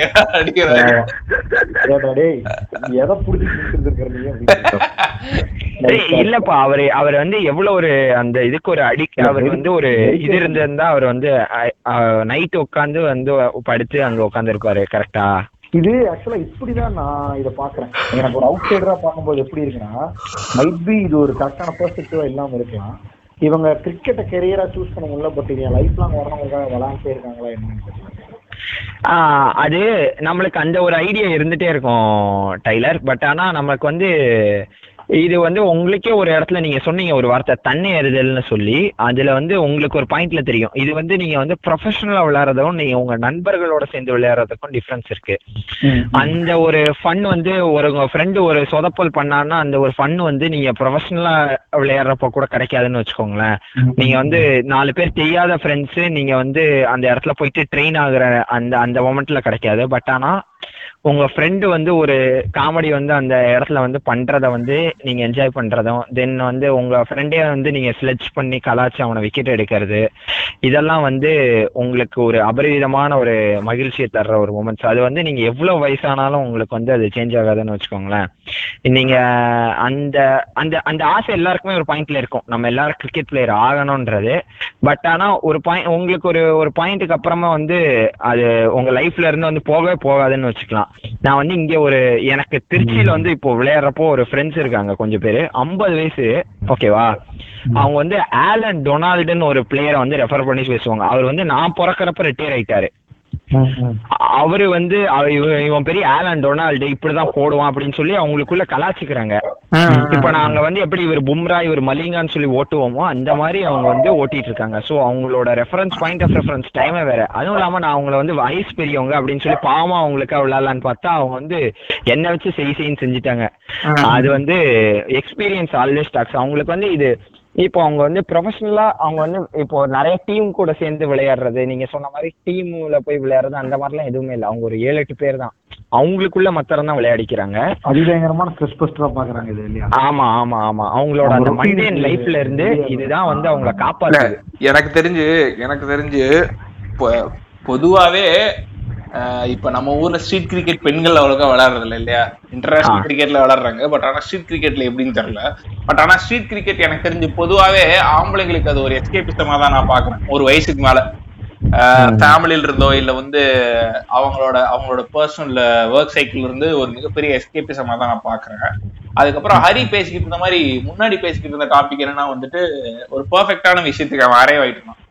என்னன்னா ஏன் இவங்களுக்கு இவ்வளவு ரொம்ப பிடிச்சிருக்கு? இவ்வளோ மேடா ஒரு விஷயத்த ஃபாலோ பண்ணிருக்காங்கிறதுக்கு ஃபாலோ பண்ணிருக்காங்கிறத பத்தி சொல்லிட்டு இருந்தான் அதுதான் நம்மளோட அடுத்த டாபிக்கும் final topic of this podcast why why people love street cricket so மச்ங்கிறத பத்தி பேசி தான் நம்ம இந்த பாட்காஸ்ட்டை முடிக்க போறோம். இப்ப என்ன கேட்டுக்கிட்டேன்னா ஒரு இப்ப நம்மளோட பெர்ஸ்பெக்டிவ் சொல்லணும்னா நம்ம எல்லாருமே ஒரு இருபத்தி மூணு இருபத்தி நாலு வயசு இருக்க ஆட்கள் தான் இப்போ ஹரி சொன்ன மாதிரி சின்ன வயசுல ஆப்வியஸ்லி கரெக்டா நம்ம நல்லா விளையாடும் போது நம்ம ஒரு கிரிக்கெட்டர் ஆகணும்னு நம்ம நினைச்சிருந்திருப்போம். இல்ல நல்லா ஆடும்போதோ பாடும்போதோ நம்ம ஒரு ஆக்டரோ சிங்கரோ ஆகணும்னு நினைச்சிட்டு இருந்திருப்போம். பட் ஆனா பெருசாக பெருசாக பல கன்சைன்ஸ் வந்துருது. பல எக்ஸ்பெக்டேஷன்ஸை மீட் பண்ண வேண்டிய தேவை இருக்கு. எல்லாருமே ஒவ்வொரு மாதிரி ஸ்ட்ரீம் ஆயிடுறோம் பட் ஆனா நம்ம பிசிக்கலா கன்சிஸ்டண்டா பண்ணிருக்க ஒரே ஒரு விஷயம் என்னவா இருக்கும்னா இந்த கிரிக்கெட் விளாட்றதா இருக்கும். அப்புறம் நம்ம ஃப்ரெண்ட்ஸ் கூட சேர்ந்து பண்ணக்கூடிய ஒரே ஆக்டிவிட்டி எந்த வித ஜட்மெண்ட்டுமே இல்லாம எல்லாரும் சேர்ந்து பண்ணக்கூடிய ஒரு ஆக்டிவிட்டியா என்னவா இருக்குன்னா கிரிக்கெட்டா இருக்கு சோ அந்த விஷயம் அந்த விஷயம் ஒரு கட்டத்துக்கு மேல என்ன சொல்றதுன்னா வேற ஒருத்தரோட எக்ஸ்பெக்டேஷனுக்கு இல்லாம என்னோட தேவைக்காக என்னோட சந்தோஷத்துக்காக நான் பண்ணிக்கிற ஒரு விஷயமா மாறிடுது. இல்லையா? அதனாலதான் மக்கள் திரும்ப திரும்ப திரும்ப திரும்ப இந்த விஷயத்த லவ் பண்றாங்கங்கிறது என்னோட ஸ்ட்ராங்கான பாயிண்டா இருக்கு. ஏன்னா இப்ப நீங்க என்னைக்குமே வந்து இப்போ இப்போ நெட்ஃபிளிக்ஸ்லயோ இதுலயோ வந்து நீங்க ஒரு படத்தை பாத்திரலாம். பட் ஆனா அது குடுக்குற ஹைக்கும் நீங்க பிசிக்கலா ஒரு விஷயத்த பண்ணி அதுல இருந்து அட்டைன் பண்ற ஹையும் வந்து கிட்டத்தட்ட இன்கம்பேரபிள் கண்டிப்பா. ஏன்னா இப்போ எப்படி அத வந்து நீங்க எந்த மாதிரி மேட்ச் பண்ணாலும் ஒரு ஒரு சில நேரங்கள்ல வந்து நம்ம ஒரு ஒரு ஃபென்டாஸ்டிக்கான கான்வர்சேஷன் பேசி முடிச்சுட்டு அதோட அதோட எண்ட் பாயிண்ட்ல உங்களுக்கு ஒரு ஹை ஹை கிடைக்கும் தெரியுமா? அது வந்து லிட்டரலா literally it is equal to getting getting இது மாதிரி தான் நானும் ஹரிலாம் நிறைய டைம் பேசிட்டு இருந்திருக்கோம். கமலுமே நிறைய டைம் சொல்லியிருக்கேன் இல்லையா? ஒரு ஒரு ஒரு ஒரு பால் போட்டு அந்த பால் நல்ல ஒரு பெர்ஃபெக்ட் யாருக்கரா இருந்து அந்த பேட்ஸ்மேன் மிஸ் பண்ணி ஸ்டெம் இது இதாகிறதுங்கிறது விக்கெட் ஆகிறதுங்கிறது ஒரு மிகப்பெரிய ஹை எஸ் அது வந்து நிறைய டைம் நம்ம யோசிச்சு யோசிச்சு ஈவன் இப்ப இருபத்தி நாலு வயசாச்சு இனிமே நம்மளால ப்ரொஃபஷனல் கிரிக்கெட் ஆட முடியாது. இன்னும் கொஞ்ச நாள்ல கிரிக்கெட்டே ஆட முடியாதுங்கிற சூழ்நிலை வந்துரும். அதுக்கப்புறம் வந்து நம்ம நாளைக்கு வேலைக்கு போகணும். இது எல்லாத்தையும் தாண்டி இந்த ஒரு ஒரு போல்டு வந்து நம்மளுக்கு வந்து அந்த வாரம் ஃபுல்லா ஒரு பெரிய விஷயமா இருக்கும் இல்லையா? அத வந்து பேசிக்கிட்டே இருப்போம். அத வந்து அத வந்து அது வந்து கிட்டத்தட்ட எனக்கு தெரிஞ்சு நம்ம நம்ம வயசு பசங்களா இருக்கட்டும் இல்ல நம்ம சின்ன வயசா இருக்கட்டும் அது ஒரு கல்ச்சரா மாறிடுச்சு. அதாவது இல்ல ஆக்சுவலா இந்த ஸ்ட்ரெச் பண்ணி இந்த நம்ம ஃப்ரெண்ட்ஸ்குள்ள ஸ்ட்ரெச் பண்ணி விளையாடுறதுங்கிறதே அது ஒரு பெரிய ஃபன்னு நான் உன்னை விக்கெட் எடுத்துருவேன் இல்ல நான் உன்னை சிக்ஸ் அடிச்சு விட்டுருவேங்கிறது வந்து அது ஒரு மிகப்பெரிய ஃபன்னா இருக்கும். அந்த அந்த டைம் பீரியட்ல நீங்க வேற எதை பத்தியுமே யோசிக்க மாட்டீங்க. இது இதுதான் வந்து என்னோட ஹைலைட் பாயிண்டா இருக்கு. அதாவது ஒரு விஷயத்த நீங்க பண்ணும்போது கண்டிப்பா வேற விஷயம் உங்க மைண்ட் ஆக்கிபை பண்ணாம பண்ணவே முடியாது. எந்த விஷயமா இருக்கட்டுமே நீ இப்ப வேலை செய்யும் போதா இருக்கட்டும் இல்ல உண்மையாலுமே உனக்கு பிடிச்ச பேஷன் ஃபார் எக்ஸாம்பிள் இப்ப நானு நீங்க இப்ப ஹரி நம்ம எல்லாருமே சினிமா கூட ஏதோ ஒரு விதத்துல கனெக்ட் ஆயிருந்திருக்கோம். பட் நம்மளுமே சில டைம் எழுத ட்ரை பண்ணும்போதோ இல்ல வந்து ஏதோ ஒரு ஐடியாவை காயின் பண்ண ட்ரை பண்ணும்போதோ வேற விஷயங்கள் நம்மளுக்குள்ள வந்துரும் இல்லையா? பட் ஆனா எந்த விஷயமுமே வந்து உங்களை வந்து டிஸ்டர்ப் பண்ணாம உங்களோட ஃபுல் அட்டென்ஷனையும் கொடுக்கக்கூடிய ஒரே ஒரு விஷயம் என்னவா இருக்குன்னா ஸ்போர்ட்ஸா இருக்கு. ஏன்னா நீங்க அதுல பிசிக்கலா இன்வால்வ் ஆயிருந்திருக்கீங்க.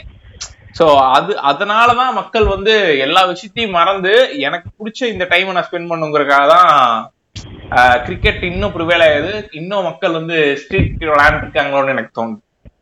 கண்டிப்பா. நீங்க சொன்னதான் என்னோட என்னோட தாட்டம் கிக் நான் வந்து உட்காந்து ஒரு ஒரு ஒரு கதை எழுதுறதுக்கு வந்து ஒரு ஃபோர் டு ஃபைவ் ஹவர்ஸ் நான் வந்து ஃபுல்லா உட்காந்தேனாலும் என்னால வந்து மிஞ்சி போனா அதுல என்னால வந்து ஒரு ஃபிஃப்டி மினிட்ஸ் தான் நான் வந்து ஃபுல் அட்டென்ஷன் அது கொடுத்துருப்பேன்.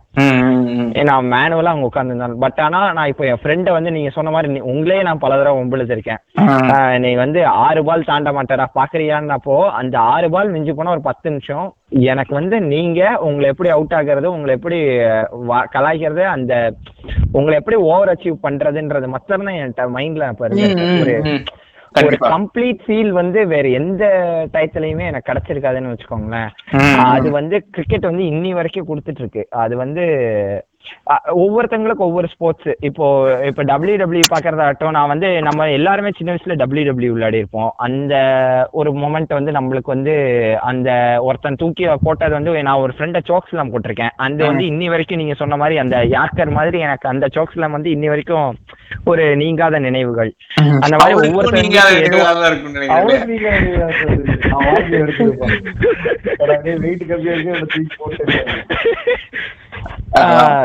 அதை கரெக்ட் தான். அந்த அந்த மாதிரி நமக்கு வந்து ஒரு ஸ்போர்ட்ஸ் வந்து நம்ம சின்ன வயசுல இருந்து வந்து ஒரு இது கொடுக்கறது. நம்ம கண்ட்ரியில வந்து கிரிக்கெட் இஸ் அ கல்ச்சர் மத்த ஸ்போர்ட்ஸுக்கு வந்து அந்த அளவு இப்போ நீங்க டைலர் வந்து கிரிக்கெட் வந்து அவ்வளவா அவருக்கு இன்ட்ரெஸ்ட் இல்லைனாலுமே அவருக்கு வந்து அவர் சுத்தி வந்து கிரிக்கெட் அவரை வந்து ஏதோ ஒரு வகையில இன்ஃப்ளூயன்ஸ் பண்ணிட்டு தான் இருக்கும். ஸோ அந்த வகையில வந்து ஆஸ் அன் இந்தியனா நான் வந்து எனக்கு வந்து கிரிக்கெட் வந்து ஒரு என்னுடைய எல்- என்னுடைய அதாவது என்னுடைய பழக்க வழக்கங்கள் நான் வந்து இன்னைக்கு வந்து இந்த இந்த இது சாப்பிட்றேன் இப்படி இது இது பண்றேன்ற மாதிரி ஒரு ஒரு என்னோட லைஃப்ல ஒரு விஷயமா இருக்கு. ஆக்சுவலா என்ன என்ன பொறுத்த வரைக்கும் நான் ஒரு பாயிண்ட் இதில் ஆட் பண்ணணும்னு நினைக்கிறேன். நீங்க சொன்ன பாயிண்ட்ல எனக்கு பாதி வந்துட்டு இதாகுது. அதாவது எப்படி சொல்றதுன்னா பாதி ரியலைஸ் ஆகுது. இந்த இருக்காது அப்படிங்கிற மாதிரி. மற்றபடி எனக்கு என்ன சொல்றதுன்னு தெரியல. பட் ஒரு பாயிண்ட் என்ன நான் அப்சர்வ் பண்ணதுல இதுல வந்துட்டு இது நாட் ஒன்லி ஃபார் எப்படி சொல்றது நீங்க சொன்ன அந்த பாயிண்ட்ஸா இருக்கட்டும் இன்னொன்னு இது ஒரு டிஸ்கஷன் ஃபோரமா எடுத்துக்கிறாங்க.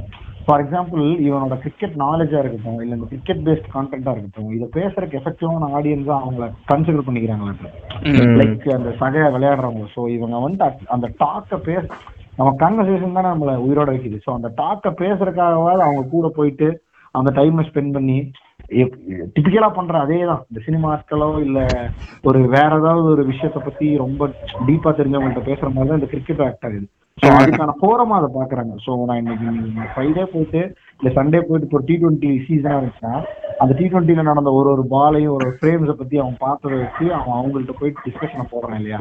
கண்டிப்பா. அதுக்கு ஒரு மிகப்பெரிய ஃபோரமா ஆக்ட் ஆயிட்டே இருக்குது. இந்த அப்பார்ட் ஃப்ரம் கிரிக்கெட் இந்த கிரிக்கெட் பேஸ்ட் நாலேஜ் ஷேரிங் வந்துட்டு அங்க ஒரு பெரிய பூமை கிரியேட் பண்ணுதுன்னு நினைக்கிறேன். அது ஒரு பெரிய பஸ்ஸை கிரியேட் பண்ணி அது ஒரு அடிக்ஷனை கிரியேட் பண்ணுது. அதுல ஒருத்தர் ரொம்ப டேட்டா தெரிஞ்சவனா இருப்பான். அவன் அவன் அவன் கிட்டத்தட்ட வந்துட்டு தோனியோட ஒரு மேட்ச்ல அவர் எவ்வளவு ரன் அடிச்சாருங்கிறதுல இருந்து அவரோட இப்ப இருக்கிற பேட்டிங் ஆவரேஜ் வரைக்கும் சொல்லுவான் இல்லையா? ஸோ அந்த மாதிரி டேட்டா ஓரியன்டா பீப்புள் இருப்பாங்க. அவங்களோட இதெல்லாம் கேட்டு நாலேஜ் ஷேர் பண்ணிட்டு இதுல நீ அவனை பார்த்து இந்த லெஜண்ட் உனக்கு தெரியுமான்னு கேட்கறதெல்லாம் வந்துட்டு அவனுக்கு ஹார்ட் டிஸ்க்ல இருந்து டேட்டா எடுத்து போடுவாங்க அது அது ஒரு எக்ஸ்பிரசிவ் தான். ஸோ இதுவும் எனக்கு தெரிஞ்சு இவங்களை கனெக்ட் பண்ணதுன்னு நான் நினைக்கிறேன். ஆமா. கண்டிப்பா கண்டிப்பா. இப்போ வரைக்கும் வந்து எங்க காலேஜ் ஃப்ரெண்ட்ஸ் குரூப் வந்து ஒருத்தன் வந்து நீங்க சொன்ன ஒரு ஒரு பெர்சன் இருக்கான். அவன் வந்து ரொம்ப அவன் அவ்வளவு விளையாட மாட்டான் விளையாட வர மாட்டான். பட் ஆனா நீங்க சொன்ன மாதிரி அந்த டேட்டா வந்து கரைச்சு குடிச்சிருப்பான். அவன் வந்து அவன் கூட பேசுறது அந்த அந்த குரூப்ல ஆக்டிவா வந்து கான்வர்சேஷன் போறதே என்னவா இருக்கும்னா நீங்க சொன்ன மாதிரி இந்த டேட்டா வந்து ஷேர் பண்ணி அந்த எக்ஸ்டசி அடையறதான் அதுல ஒருத்தன் இந்த டேட்டாவை தப்பா சொல்லிடுவான் இல்ல லைட்டா ஏதாவது ஒரு ஒரு ஒரு சின்ன கிளிச்ச போட்டுருவான். அதுக்கு இந்த கரெக்டான டேட்டா தெரிஞ்சவன் ஆர்கியூ பண்ணி அதை நெட்ல இருந்து எடுத்து காட்டுற வரைக்கும் அவன் அடிக்டடுன்னு நான் பாத்திருக்கேன் எஸ் சோ அதே மாதிரி ஹரி சொன்ன மாதிரி விளையாட தெரியாதவங்க கூட எப்படி சொல்றது? இவங்க வந்துட்டு ஆக்சுவலா விளையாட தெரியாது பட் ஸ்டில் எல்லா நாளும் இவங்க ஏழு மணிக்கு கிரவுண்டுக்கு போவான் அந்த கிரிக்கெட் அடிக்ட் இருக்கான் தெரியுமா? அவன் போவான். போயிட்டு இவங்களோட ரன்ஸ் எல்லாம் பார்த்துட்டு இருப்பான். அது போக இந்த விளையாண்டு முடிச்சுட்டு வெளில வரானே தெரியும்? அவனுக்கு ஒரு கிரிக்கெட் தாங்க போடுறத அவனோட அவனுக்கு நான் பார்த்திருக்கேன். ஆனா ஏன்னா நான் வெளியே தான் அவன் எங்கிட்ட காங்க போடுவான். ஆனா எனக்கு ஒரு டேட்டாவும் தெரியாது. ஓ அப்படியான்னு கேட்டுக்கிட்டு இருப்பேன் நான். சோ அந்த மாதிரி பீப்புளையும் நான் பார்த்திருக்கேன். சோ இதெல்லாம் தான் இவங்களை இன்னுமே ஜெல்டா வைக்குதுன்னு நினைக்கிறேன். ம். கண்டிப்பா கண்டிப்பா. சோ நம்ம கிட்டத்தட்ட நம்ம பாட்காஸ்டோட எண்டுக்கு வந்துட்டோம்னு நினைக்கிறேன். ஆஹ் நான் முன்னாடியே பேசின மாதிரி இந்த பாட்காஸ்ட நம்ம நம்மளோட ஜெனரேஷன்ல எல்லாத்துக்குமே மெமரபிளா இருக்க ஒரு படம் சிக்ஸ் லேக் டுவெண்ட்டி எயிட் இல்லையா அந்த படத்தை பத்தி பேசி முடிக்கலாங்கிற ஒரு ஐடியா இருக்கேன். இப்போ சிக்ஸ் லேக் டுவெண்ட்டி எயிட் என்னன்னா கிட்டத்தட்ட நம்ம இந்த பாட்காஸ்ட்ல என்னென்னலாம் பேசணுமோ என்னென்னலாம் பேசாம விட்டோமோ எல்லா விஷயத்தையும் கம்பைண்டா வச்சு பண்ண படம்னு சொல்லலாம் இல்லையா? அந்த படத்தை நீங்க எப்ப பாத்தீங்கன்னாலும் உங்களுக்கு ஒரு நாஸ்டாலஜிக் ட்ரிப் டுவர்ட்ஸ் கிரிக்கெட்டா இருக்கும் ஸ்ட்ரீட் கிரிக்கெட்டா இருக்கும். எப்படி ஒரு டீம் ஃபார்ம் பண்ணதா இருக்கட்டும் சின்ன வயசுல இருந்து எப்படி வந்து ஏற்கனவே எங்க ஏரியால இருந்த ஒரு டீமை பாக்குற விஷயமா இருக்கட்டும் அதுக்கப்புறம் அந்த ஜெர்சி அடிக்கிறதா இருக்கட்டும் அப்புறம் ஃபர்ஸ்ட் டைம் வாங்கின பேட்டா இருக்கட்டும் அப்புறம் ஒரு டோர்னமெண்ட்டுக்கு ரெடி ஆகுறது அதுக்கப்புறம் அந்த டீம் இருக்க ஒவ்வொருத்தனோட ஸ்பெஷாலிட்டியா இருக்கட்டும் அப்புறம் ஒவ்வொருத்தங்களுக்குள்ள இருக்க டைனமிக்ஸ் எப்படி ஒரு டீமா டீமா அவங்கள நினைச்சுக்கிறது அதுக்கப்புறம் எப்படி ஒரு டீமா எக்ஸிஸ்ட் ஆகுறது ஒரு ஸ்பேஸ்ல அப்புறம் எப்படி ஒரு டீமுக்கு ஒரு சொல்லப்படாத எழுதப்படாத அது ஒரு ஸ்ட்ரீட் கிரிக்கெட் டீமா இருந்தாலும் அதுக்கு ஒரு எழுதப்படாத மேனேஜர் இருக்கா இருக்கிறதா இருக்கட்டும் எல்லா விஷயத்தையும் எப்படி ஒரு படத்துல கொடுக்க முடியும்னு எனக்கு தெரியவே இல்லை. இப்போ வரைக்கும் அந்த படத்தை எவ்வளவு டைம் வேணா ரிப்பீட் மோட்ல பார்க்கலாம். அண்ட் ஆல்சோ ஆடட் எஃபெக்டா இவனோட மியூசிக் வேற இருக்கும் இல்லையா? சோ அந்த அளவுக்கு ரொம்ப இன்ஃபுளுன்ஷியலான படம் என் சின்ன வயசுல. எஸ் எக்ஸாக்டா தோனி பத்தி பேசும்போது எனக்கும் இந்த தாட் வந்துச்சு. சென்னை டுவெண்ட்டி எயிட் பத்தி பேசணும்னா. இட்ஸ் நமக்கு வந்து என்னன்னா அந்த ரைவல் கேங் இருக்கிற அந்த ஆப்போசிட் டீமோட ஏரியாக்கு போறதாகட்டும் அந்த அந்த அந்த அந்த ஃபீல்லாம் வந்து அப்படியே கடத்தி இருப்பாங்கன்னு சொல்லியிருக்கலாம். நமக்கு வந்து அந்த ஜெய் வந்து அந்த ஏரியால போய் ஒரு கெத்து இதுல நம்மளும் அந்த மாதிரி நடந்து போயிருப்போம். அந்த ஆப்போசிட் தெருவு டீம் இருக்கிற தெருவில் நடந்து போறதாகட்டும் அதுக்கப்புறம் அந்த அந்த உள்ளுக்குள்ளான அந்த ஜெர்க் இருந்தாலும் வந்து அந்த இதெல்லாம் வந்து எக்ஸெப்ஷன்ல வந்து காட்டியிருப்பாங்க. தென் அந்த சின்ன பசங்கள கூட பல்பு வாங்குறதாகட்டும். இதெல்லாம் வந்து உங்க உங்க லைஃப்ல கண்டிப்பா ஏதோ ஒரு இடத்துல நடந்திருக்கும். எனக்கு தெரிஞ்ச வெங்கட் பிரபுவன் கைஸ்க்குமே அது நடந்திருக்கும்னு நினைக்கிறேன். அததான் அவர் வந்து அவர் வாங்கின பல்பை தான் வந்து எடுத்து போட்டிருக்காருன்னு எனக்கு இப்போ வரைக்கும் தோணுது. இல்ல அதெல்லாம் வந்து இந்த அளவுக்கு கிளியர் கட்டா எடுக்க முடியாது ஆமா. கண்டிப்பா. அவர் எக்ஸ்பீரியன்ஸ் பண்ணாதான் எடுத்திருப்பாரு. கண்டிப்பா. இப்ப ஆக்சுவலா வரைக்கும் அவரு சென்னை 28 பத்தியே தான் பேசிட்டு இருக்காரு இல்ல இந்த- இந்த ரைவல்ஸ்னு சொல்லும்போது ஆக்சுவலா நம்ம லைஃப்லயே நிறைய உணர்ந்திருப்போம். இது இது ஒரு லைஃப் லெசன் மாதிரிதான். நீங்க சின்ன வயசுல எப்பாச்சும் இது இது நீ நீயுமே பார்த்திருக்க வாய்ப்பு இருக்கு ஹரி. இப்ப நீ ஆறாவது ஏழாவது படிக்கும் போது நீங்க எல்லாம் ஒரு ரப்பர் பால் டீமா இருந்திருப்பீங்க. அப்ப ஒரு டீம் உங்களோட தீவிர ரைவல்ஸா இருந்திருப்பானுங்க. ஆமா. அப்ப ரெண்டு மூணு டைம் நீங்க அடிக்கிற நிலைமைக்கு கூட போயிருந்திருப்பீங்க. அந்த லெவலுக்கு ஒரு கேங் வார் போயிட்டு இருந்திருக்கும் இன்னைக்கு நீ வந்துட்டு படிச்சுட்ட அதுக்கப்புறம் வெளியூர் போயிட்ட வேலை செஞ்சுட்ட இன்னைக்கு உன் ரைவல் அவன் அவன் அவன் அவனும் கிரிக்கெட் விளாட விட்டா நீயும் இந்த மாதிரி ஏரியால கேங் கிரிக்கெட் விளாட விட்டுட்டேன்னு வச்சுக்குவேன். இப்போ அவனை பார்க்கும்போது உனக்கு ஒரு ஃபீல் இருக்கும் தெரியுமா? இப்போ உங்க ரெண்டு பேர்த்துக்கும் அந்த ரைவல் ஃபீலிங்லாம் இருக்காது. பட் ஆனா நீங்க எல்லாரும் ரைவலா இருந்த அந்த நாஸ்டாலஜிக் டேஸ் நினைக்கும் போது கிட்டத்தட்ட அது அது வந்து கிட்டத்தட்ட எக்ஸ்பிளைன் பண்ண முடியாத ஒரு ஃபீலிங் தான் நான் சொல்லுவேன். ஒரு. பாஷாக்கு ஒரு ரகுவரன் மாதிரி. கண்டிப்பா கண்டிப்பா. எனக்கு நான் பாஷை அவனுக்கு அவன் பாஷை. ஆமா. அது வந்து எப்படின்னா வந்துட்டு நான் வந்து இப்ப நீ ஏதோ ஒரு பாதையில போயிட்டு இருக்க. நான் ஏதோ ஒரு பாதையில போயிட்டு இருக்கேன். பட் நம்ம எல்லாம் ஒரு நாள் கிரிக்கெட் விளையாண்டோம் அப்படிங்கிற ஃபீலிங்கே வந்து எனக்கு தெரிஞ்ச ஒரு மிகப்பெரிய ஃபீலிங் சோ சோ இப்ப வந்துட்டு ஹரியா இருக்கட்டும் இல்ல டைலர் கார்டனா இருக்கட்டும் உங்க உங்களோட final statement regarding the street கிரிக்கெட்டை வந்து சொல்லிட்டீங்கன்னா நம்ம பாட்காஸ்ட்டை முடிச்சிடலாம். டைலர் நீங்க ஃபர்ஸ்ட் சொல்லுங்க. இல்ல எனக்கு என்ன சொல்லணும்னா இல்ல நான். உங்களோட பாயிண்ட்ஸ் நல்லா ஏதாவது எடுத்து சொல்லிடுறேன்னு எனக்கு தோணிக்கிட்டு இருக்கு. இல்ல எனக்கு என்ன தோணுதுன்னா எம்எஸ் தோனி படத்தை நான் எப்படி மிஸ் பண்ணலாம் அந்த மாதிரி நிறைய விஷயத்த நான் மிஸ் பண்ணிட்டேன். லைக் மிஸ் பண்ணல எம்எஸ் தோனிய. பட் அதுல இருந்து அந்த நாஸ்டாலஜிக் ஃபீலை வந்துட்டு என்னால பாதி தான் பெற முடியுதுங்கிற மாதிரி தான் இருக்கு ஸோ நானும் நிறைய மிஸ் பண்ணியிருக்கேன். ஸ்டில் நான் ஒரு நல்ல ஆடியன்ஸா இருந்து இது எல்லாத்தையும் கேஸ் பண்ணியிருக்கேன். So it was a great feel அதான் நம்ம முடிஞ்ச அளவுக்கு ஃப்ரெண்ட்ஸை கனெக்டடாக வச்சுக்கிறதுக்கு ஒரு பெரிய மீடியமா இருந்தது. இதை இப்போ வந்துட்டு எப்படி ஒரு தேன் மிட்டாய் சாப்பிட்ற நாஸ்டாலஜியை நினைச்சு பார்க்க முடியுதோ அந்த அளவுக்கு அதை பண்ண முடியுங்கிறத பெரிய சோதனை இதுல இது ஆக்சுவலா வந்துட்டு ஒரு ஆன்கோயிங் ப்ராசஸா இருந்திருக்க வேண்டியது பட் இதை பத்தி பாட்காஸ்ட் போடுற அளவுக்கு இது ஒரு நாஸ்டாலஜியா மாறிடுச்சு அதாவது ஒரு பாஸ்டா மாறிடுச்சுங்கிறது கரெக்ட் இப்ப இருக்கிற அந்த கார்பரேட்டைஸ்டு வேர்ல்டுல நம்ம சோகமான விஷயம் நான் நினைக்கிறேன். கார்ப்பரேட் வேர்ல்டுலயுமே நமக்கு வந்து வேற ஒரு ஆம்பிஷன் ஒவ்வொருத்தங்களுக்கும் இருக்கலாம் அல்ல அதுவே கூட இருக்கலாம். எல்லாத்தையும் தாண்டி நம்மளுக்கு வந்து நம்மள சேனா வச்சிருக்கிறது வந்து இந்த ஒரு வாரத்துல விளையாடுற டூ ஹவர்ஸ் ஆஃப் கிரிக்கெட் தான் என்ன கேட்டேன்னா. டவுன் த மெமரி லைன் வந்து இது வந்து அந்த இன்னைக்கு அந்த ஐம்பது வயசுல வந்து அந்த ஆலன் டொனால்ட பத்தி ரெஃபரன்ஸா பேசி இன்னி வரைக்கும் விளையாடிட்டு இருக்க அந்த தாத்தாஸ் மாதிரி நானும் ஒரு டயத்துல வந்து நம்ம டயத்துல வந்த ஸ்டெயினையும் பும்ராவையும் பத்தி பேசி ஃபியூச்சர்ல வந்து இது பண்ணோன்றதுதான் என்னோட விஷயம். பேர பேர குழந்தைகளோட கொஞ்சம் குழாங்கிறீங்களே எஸ் எஸ் டெஃபினட்டா டெஃபினட்டா சரி ஓகே ஆடியன்ஸ் வந்து கேட்பாங்க ஏன்டா சொன்னீங்களா? இதுக்கும் வேர்ல்டுக்கு சம்பந்தம் போய் மயிறு நீங்க பண்ண முடியாதுங்கிற மயிறு சொல்றது நைட்டு ஹாலில் நீ பார்த்துட்டு லேட்டா படுக்கிறது திரும்பி கால் இருந்து நெட்ஃபிளிக்ஸ் ஒரு படத்தை போட்டு உட்காந்து கேன நீங்க எல்லாம் பேசுறாங்க இல்ல சோ அதான் என்னோட என்னோட ஃபைனல் ஸ்டேட்மெண்ட் என்னன்னு பாத்தீங்கன்னா எனக்கு தெரிஞ்சு நம்ம பண்ண ஆறு எபிசோட்லயுமே வந்துட்டு தியாகராஜன் குமார ராஜா அவர்களை பத்தி ஒரு ரெஃபரன்ஸ் வந்திருக்கும். ஸோ என்னோட ஃபைனல் ஸ்டேட்மெண்ட்லயே அவரோட சூப்பர் டீலக்ஸ் படத்தோட டீசர்ல வர மாதிரிதான். இந்த இந்த மலைப்பாம்பு சிங்கம் அந்த அந்த கவலை இந்த கவலை எல்லாம் துரத்திட்டு இருக்கும்போது இந்த நம்ம தொட்டு நக்க வேண்டிய ஒரு தேன் துளியா வந்து ஸ்ட்ரீட் கிரிக்கெட்டை பார்க்கலாம். வாரத்துல ஒரு நாள். நேரம் உட்காந்து செதுக்கி இருக்கா ஆமா. ஆமா. ஆமா இததான் இவ்வளவு நேரம் யோசிச்சுட்டு இருந்தேன். சோ அந்த தேன் துளியை நக்கி தொலைங்கிறேன் இல்லனா வந்து அடுத்த நாள் போய் மேனேஜருக்கு இது என்னது கழுத்தை கடிக்கிற அளவுக்கு கூட சாமியா நீங்க மாறலாம். அந்த எமோஷன்ஸ் எல்லாம் வந்து அடக்கி அடக்கி அடக்கி அடக்கி தயவு செஞ்சு எக்ஸைட் பண்ணக்கூடிய ஒரே இடம் என்னவா இருக்குன்னு பாத்தீங்கன்னா இந்த கிரிக்கெட் ஃபீல்ட்ல தான் இருக்கும். கிரிக்கெட்டோ ஏதோ ஒரு பேட் எடுத்து ஆமா. ஏதோ ஒரு இடமும் உங்களை பிசிக்கலா அன்லீஷ் பண்ணிக்கக்கூடிய ஒரு இடத்த தயவு செஞ்சு கண்டுபிடிங்க. இல்லைன்னா கல்யாணம் பண்ணிட்டு வேற வழி கிடையாது. இல்லையா? வேற வழி கிடையாது. சோ தயவு செஞ்சு பிசிக்கலா அன்லீஷ் பண்ணிங்க உங்களை. அவ்வளவுதான் நம்மள்ட்ட இருந்து சொல்ல முடியும். சோ இந்த இத ஃபைனல் ஸ்டேட்மெண்ட்டா வச்சு நம்மளோட கிரிக்கெட் பத்தின பாட்காஸ்டோட எண்டுக்கு வந்துட்டோம். இந்த இந்த பாட்காஸ்ட்ல எங்களோட ஆமா ஆமா. இப்ப நூறாவது தடவையா எண்டுக்கு வரோம். சோ இந்த இந்த பாட்காஸ்ட்ல வந்துட்டு எங்களோட அழைப்பை ஏத்து அவரோட டைமை எங்களுக்கு அளித்த மிஸ்டர் ஹரி அவர்களுக்கு ரொம்ப நன்றி. நன்றி கிக் நன்றி. டெய்லர். சோ இந்த இந்த பாட்காஸ்ட கஷ்டப்பட்டு கேட்டுக்கொண்டிருக்கிற மக்களுக்கும் நன்றி. உங்களுக்கு இந்த பாட்காஸ்ட் பிடிச்சிருந்தா ஷேர் பண்ணுங்க. அதுக்கப்புறம் வந்துட்டு உங்களோட கமெண்ட்ஸை B podcast Gmail dot com என்கிற மெயில் ஐடிக்கு நீங்க அனுப்பலாம். இல்லைன்னா வந்து எங்களோட இன்ஸ்டாகிராம். இல்ல ஆக்சுவலா இதுல வந்துட்டு ஒரு இது என்னன்னா புது சர்ப்ரைஸ் என்னன்னா மூ- அனுப்பும் மூன்று நபர்களுக்கு மயிலோ பேட் இலவசமா வழங்கப்படும். ஆமா ஆமா. அனுப்பும் மூன்று நபர்களுக்கு மயிலோ பேட் இது பண்ணப்படும். அதுக்கப்புறம் சிறந்த கமெண்ட்டிற்கு வந்து எக்ஸ்ட்ரா ஒரு பூஸ்ட் பால் இனாமாக வழங்கப்படும். ஸோ நான் முன்னாடி சொன்ன மாதிரி எங்க ஜிமெயில் ஐடி அனுப்பலாம். இல்லைன்னா வந்துட்டு எங்களோட இன்ஸ்டாகிராம் பக்கத்துல உங்களோட இத கமெண்ட்களை தெரிவிக்கலாம். நன்றி வணக்கம். நிஜமாவே வந்து அவங்க வந்து ஒரு நல்ல கமெண்ட் போட்டாங்கன்னா அனுப்புவீங்களா? போட்டா கண்டிப்பா அனுப்புவோம். கண்டிப்பா அனுப்புவோம்.